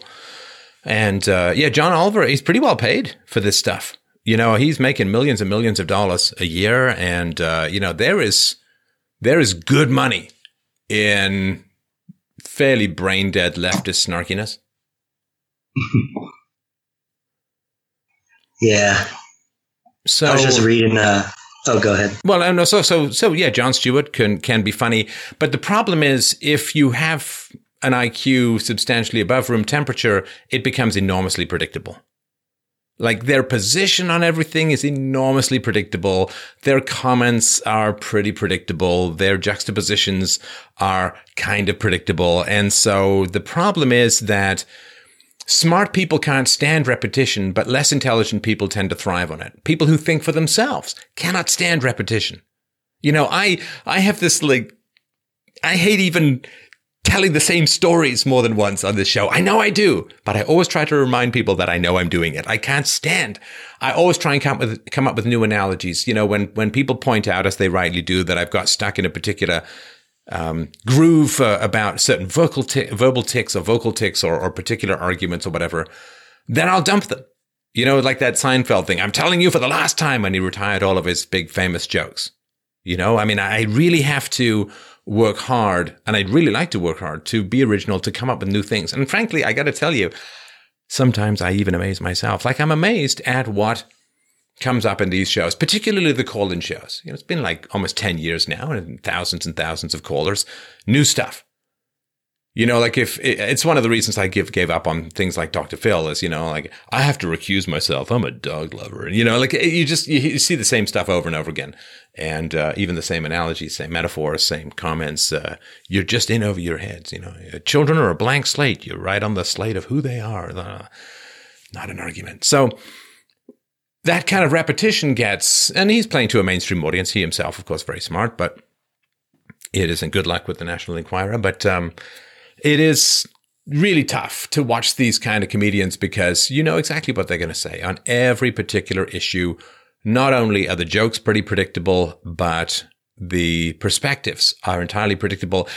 And in that sense, they really are slaves to their audience. They cannot, cannot challenge their audience. They cannot challenge their audience in anything fundamental. Bill Maher does push the line a little bit with uh, Islam, but uh, they cannot push their audience. They cannot challenge their audience. They have become slaves, intellectual, well-paid, well-heeled, well-oiled slaves to popular prejudice. And they serve to reinforce popular prejudice. And I remember thinking very clearly when I started up at this, and I said, I am never, ever, ever going to be enslaved by my audience. I am never going to be enslaved by my audience. I'm never going to be enslaved even by my prior statements. I'm never going to be enslaved by sanity, reality, reason, evidence, perspective. Okay, but I'm like, even my prior perspectives, you know, like I saw a comment the other day on one of my older videos, one of my earlier uh, and most successful videos, The Truth About Voting. It's a great video.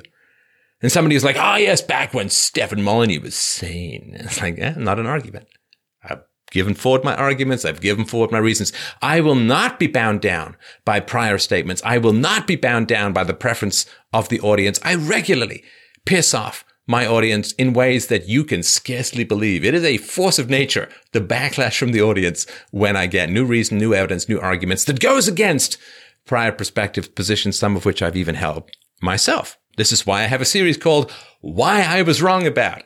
You know what that means? Why I Am Free. Why I am free. I do not need to hold a position. And it's funny because it's something I've always said.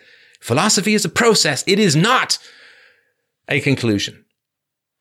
Being wed to conclusions is being divorced from philosophy. It is a shotgun marriage to ideology. It is not the flourishing romance of rational thought. And I don't know how they can stand it. These empty-headed, snarly, smarmy-mouthed court gestures of prejudice reinforcement. How can they stand knowing what they're going to say every single day, every single perspective? Oh, look, it's Trevor Noah race baiting. God knows I've never seen that shit before. Good job, man. Way to break the mold. You're so original. I could scarcely speak about it. It's just astounding how much you can get away with this stuff. Oh, look, here's Here's Jon Stewart making fun of a Christian again. Ooh, whoa, smoking edgy comedy. And they're not edgy. Comedy used to be edgy as fuck. It used to be. And there were stodgy comedians like the young George Carlin. You, you wouldn't recognize the guy in a suit and so on. Edgy stuff. Lenny Bruce, edgy stuff. Comedy now has become so safe, so boring, so predictable. Because, you know, they're paying to a bunch of panty-waisted, safe space, thirsty college snowflakes. So they can't really be edgy. They can't. Like anytime a late-night comedian, anytime the topic of, I don't know, pick a, pick a, climate change comes up, are they ever going to make fun of the scientists addicted to government money? Are they ever, ever going to point out the massive conflict of interest of billions of dollars being poured into a particular scientific conclusion and the idea that that might warp the science just a little bit? Everybody responds to incentives except the government and their minions. They're completely divorced from incentives. Like, you could make fun of that rich comedy gold, but you can't. But you can't. Oh, you're a science denier because you deny racial I Q differences. That could be fertile ground for a real conversation about really important issues, and there's a lot to talk about there, but they won't touch it with a ten-foot pole. You're a science denier because you deny the empirical, factual, statistical, scientific outcomes of children of single-mother household. How desperately bad it is. How desperately terrible it is. And they won't talk about it. And so all of these leftist talking points, you know, they're so cowardly. Ooh, you're going after white people, aren't you? Ooh, that's so edgy, I can't even tell you. Ooh, how brave you are, you moral heroes. I mean, it's sad. It's so... They're, they're smarmy little cowardly bullies is what they are. And they, of course, are reinforcing all the prejudices of their audience. And that's what I mean by being a slave to your audience. I would not do this show. I tell you, I would pack everything up tomorrow and set it into a big dumpster fire in my backyard tomorrow morning, six a.m. The moment that I ever feel enslaved by the audience is the moment I don't turn a camera on ever again. I need to be free because... I want to be into philosophy, not popularity. I want to be into honesty, not appeasement. I want to be into integrity, not reinforcing confirmation bias. No way. And this, and people attached to the show, they attach to me because they agree with what I'm saying. Well, I'm sorry, that is not being into a philosophy show. That's being into, I don't know, some cult of personality. I don't know what that is, but it's nothing to do with philosophy. Oh, they say, Steph, I've been a fan of yours for years, but you're wrong about this because you're a stupid, bald, freckled jerk. Maybe, but that's still not an argument. How you can be a fan of this show for years, or claim to be, but still be absolutely unable to make any kind of argument. It just tells me uh, you haven't really been listening, or you haven't been listening at all. So I don't know. I don't know how they can get up in the morning knowing exactly the stupid, dumb, repetitive jokes that they're going to make that night. The stupid, boring, circle jerk of confirmation bias, echo chamber, boring, unfunny, uninteresting, unoriginal. That's the worst sin. If you want to be funny, think for yourself. Challenge prejudice. Gestures used to be a noble... Speak back against the abuses of power. Think of the fool in King Lear. Thou shouldst not have been old before thou wert wise. Constantly, constantly dismantling the vanity of the king. He's able to get away with it, and he's able to do it because he uses his ability to make people laugh to slip in unpalatable truths. That's not what they do anymore. They have become banal servers of the state court gestures, only mocking and attacking anything which diminishes the power of their eventual masters. And with their capering, idiot, greasy-haired Pied Piper faces, they play a sad little tune of confirmation bias, dancing everyone off a cliff into eventual dissolution. It is horrible, horrible stuff. And I think it's I don't know. I can't say criminal. Of course it's not criminal. But I will say this, that if you have charisma, if you have verbal abilities, and they have these things, of course, if you have a good sense of humor, and they have that, of course, to some degree, and if you have a thirst for fame, and if someone gives you that kind of platform where you can speak to millions of people, you can take all of that and just use it to stuff your wallet and your fat face with idiotic applause. Oh, look, I made people cheer who already agree with me. Woo, you're an intellectual genius. You're Socrates, because everyone who's popular in irrational times, it's always such a rational thinker. If you have this ability, you have been blessed. You have been blessed with verbal ability, verbal acuity, comedy, timing, ambition, looks, whatever, right? Then use it, for God's sakes, use it for good. Use it to challenge people. And I don't just mean do non-leftist talking points. Fine, do leftist talking points. But do them to rightist audience, and do rightist audience, uh, rightist talking points to leftist audience, and everything in between. Think for yourself. Use your genius, use your ability, use your timing, use your comedy, use your ambition, use your platform to speak some truth, for God's sakes. Oh, look, a reporter's come out saying that women don't make as much money as men. You know exactly what comedians are going to be talking about with regards to that, with the possible exception of Bill Burr. although I think, although I don't think he liked me very much, he can be very funny. You know exactly what they're going to talk about. You know exactly the sexism that they're going to start talking about. These brave, brave, brave comedians never did much to expose Harvey Weinstein, now did they? Never did much to expose John Conyers, now did they? It's common knowledge in these kinds of circles. They don't uh, do it at all.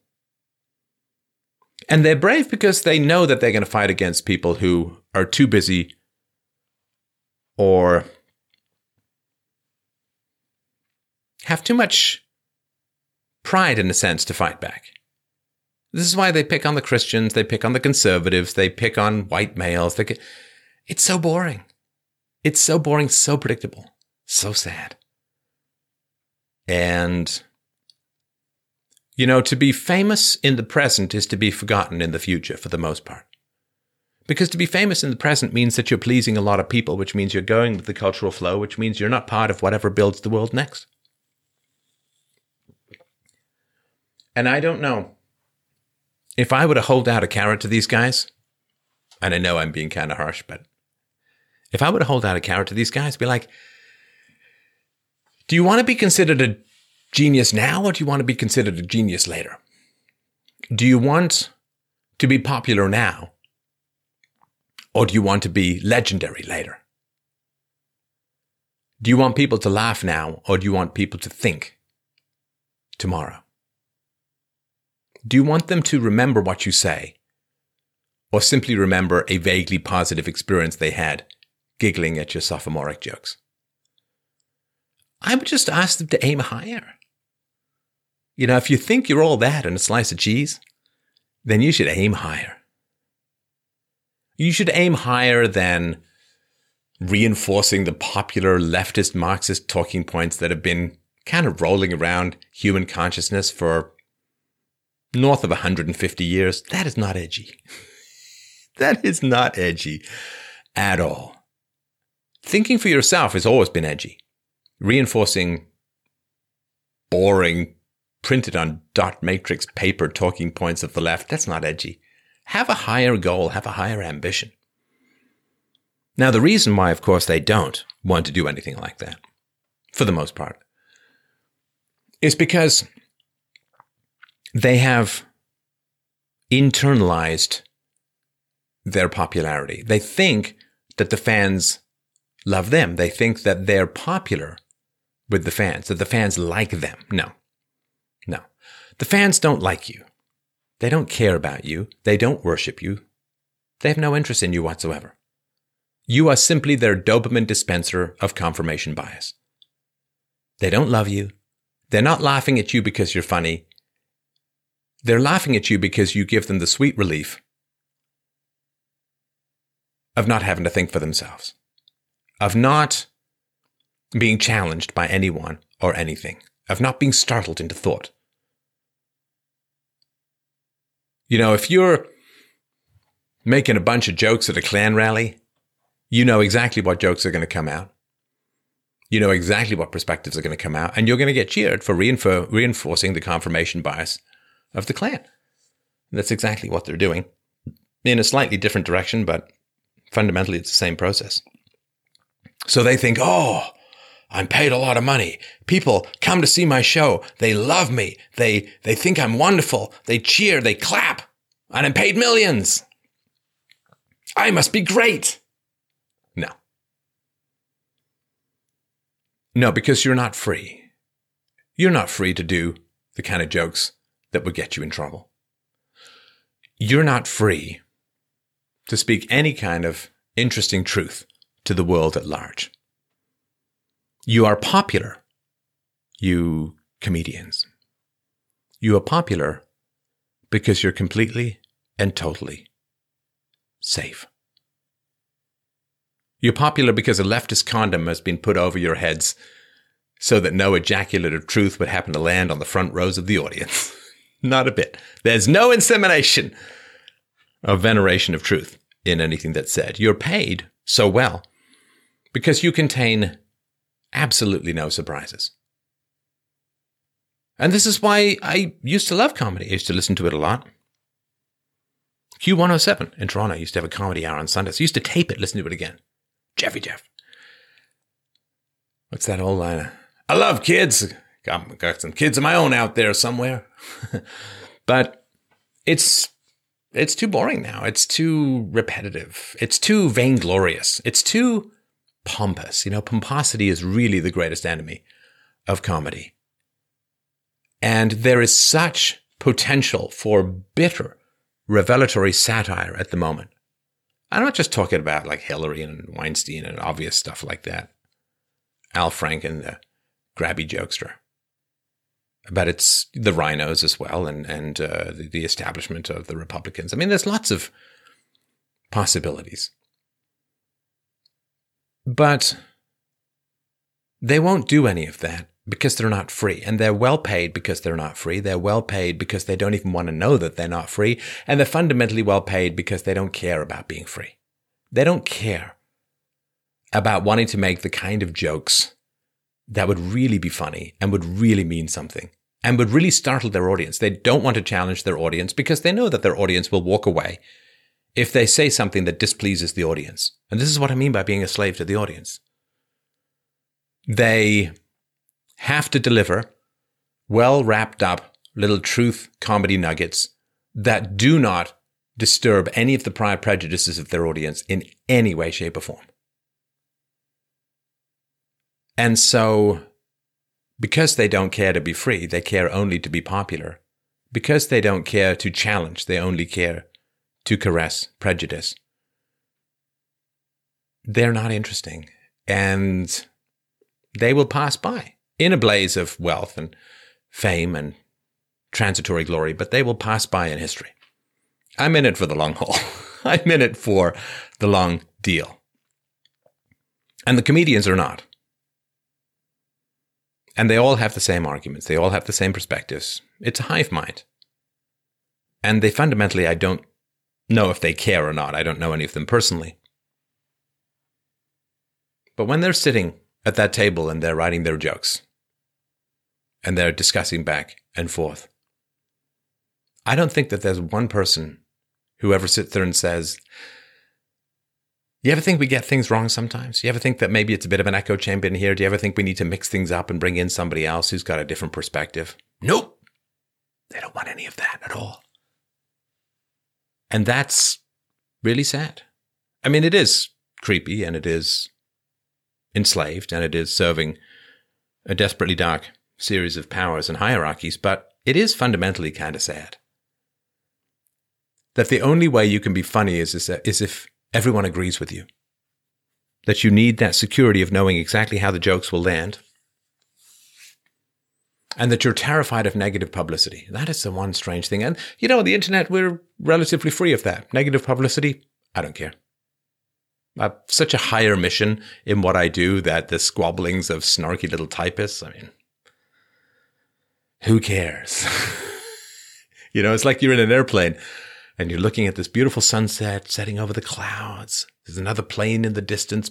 I remember once being on a business flight coming back from the States with a friend of mine, and lightning was jumping from cloud to cloud. It was the most amazing spectacle. And you can look at this glorious vista of being twenty, thirty, forty thousand feet up in the air, seeing what no human being should ever have seen throughout history, and what very human, few human beings compared to the total species will ever see. A glorious vista, a view literally that only the gods could dream of in the past.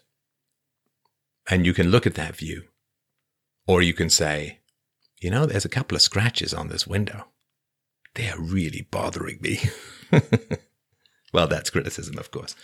And I can't imagine being that terrified of criticism, being that terrified of unpopularity, that you're not willing to put anything to the test. You're not willing to put any audience member to the test. Now, they know their audience a lot better than I do. I know my audience, I think, fairly well, but they know their audience a lot better than I do. So if they are unwilling to challenge their audience, it's because they have no respect for their audience. I have great respect for my audience. I love you guys hugely, enormously, deeply, passionately, long time. But I, I have huge respect for the audience, which is why I challenge you. I have respect for myself. It's why I challenge myself. It's why I read new stuff, get engaged in new arguments, get new information. Don't stop at the border. Keep going. Huge respect for my audience, which is why I annoy you sometimes. I annoy myself sometimes because I have arguments I don't want to have. Do not want, do not want. It's like that little kid in the GIF. Do not want. But I have huge respect for the audience, and I wouldn't want to do it any other way. Why would I want to talk to people I don't have any respect for? Why would I want to share wisdom with people I have nothing but contempt for? Why would I want to cast my pearls before swine? No. Love the audience. Love the fact that you're with me, that you join, that you accept the challenges, that you push back, that you fight with me. That's beautiful. This is exactly what philosophy is all about. Nobody has a monopoly on the truth or the process, but we all strive to do the best we can. And so I show my respect for the audience by challenging the audience, by bringing up arguments, by changing perspectives with new information and better arguments. I accept that you guys can handle it. You're not snowflakes. And so to stand in front of an audience that you have so little respect for that you cannot tell them a challenging joke, that you cannot give them a startling perspective, that you fear your career will be ended if you bring up an unpalatable truth. How much contempt would you have to have to your audience to serve them as a dancing slave of silly jokes when you have nothing but contempt for them? Of course, I guess it's only possible if you have nothing but contempt for yourself. And that is a sad and sick relationship. Mutually degraded, mutually degrading, mutual contempt, and a desperate desire to laugh your way out of reality, which for a lot of people seems to be working pretty damn well. So those are my thoughts on it. John, what do you think? Wow, he, he really... more or less voiced pretty much eighty to ninety percent of my thoughts on the topic. Um, and I'm saying that as a guy who used to be a fan and who now doesn't like them. Mm. Um, both sides of the fence. Um, it really is just confirmation bias porn for liberal millennials with short attention spans. And they are, they are pretty much, uh, the brains of liberal millennials. And I say that because Bill Maher and to a certain extent, John Oliver used to be my brain. I mean, I remember even emailing the F C C a few years back over net neutrality. Now, I don't even support that anymore. And the thing you said about repetition really stuck out for me. Um, because comedy is really about stuff that's fresh and new. Like mm. if you tell a joke at a party and everyone laughs, you tell it a second time a few seconds later, almost no one's going to laugh. Like, you, you constantly have to be pushing borders. And these guys, they, they've got the, uh, you, you've got to get, it, it has diminishing returns. Like it, but it doesn't. Endorphin rush. That's the funny thing is it doesn't for their audience. Rush. They just come back over and over again like addicts. Mm. And they forgive anything. Um, you know, when, when, um, oh, what's his, what's his blobby, um, when the guy was saying that, um, Stephen Colbert on his late night show was saying that uh, Donald Trump was a cock holster for Vladimir Putin.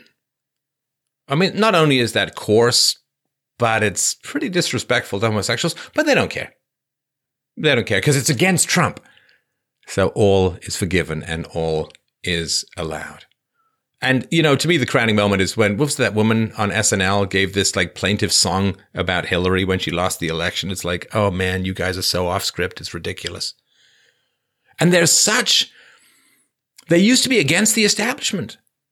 Donald Trump is an anti-establishment figure. Like him or not, he's not the establishment. And these guys are like desperately terrified of an anti-establishment figure. What the fuck happened to comedy where you guys are parroting the corporate line? Hillary fucking Clinton? Are you kidding me? There's not a bigger bank-sucking corporate thought that you could imagine on the planet.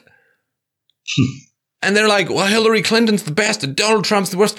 They're propagandists for big corporate, big government ridiculousness. Like, it's so against what comedy used to be, which is to puncture vanity and to be anti-bourgeois. They're so bourgeois in that classical Marxist way. They have literally become everything that earlier comedians used to make fun of and despise. And uh, oh, it's just, it's so sad.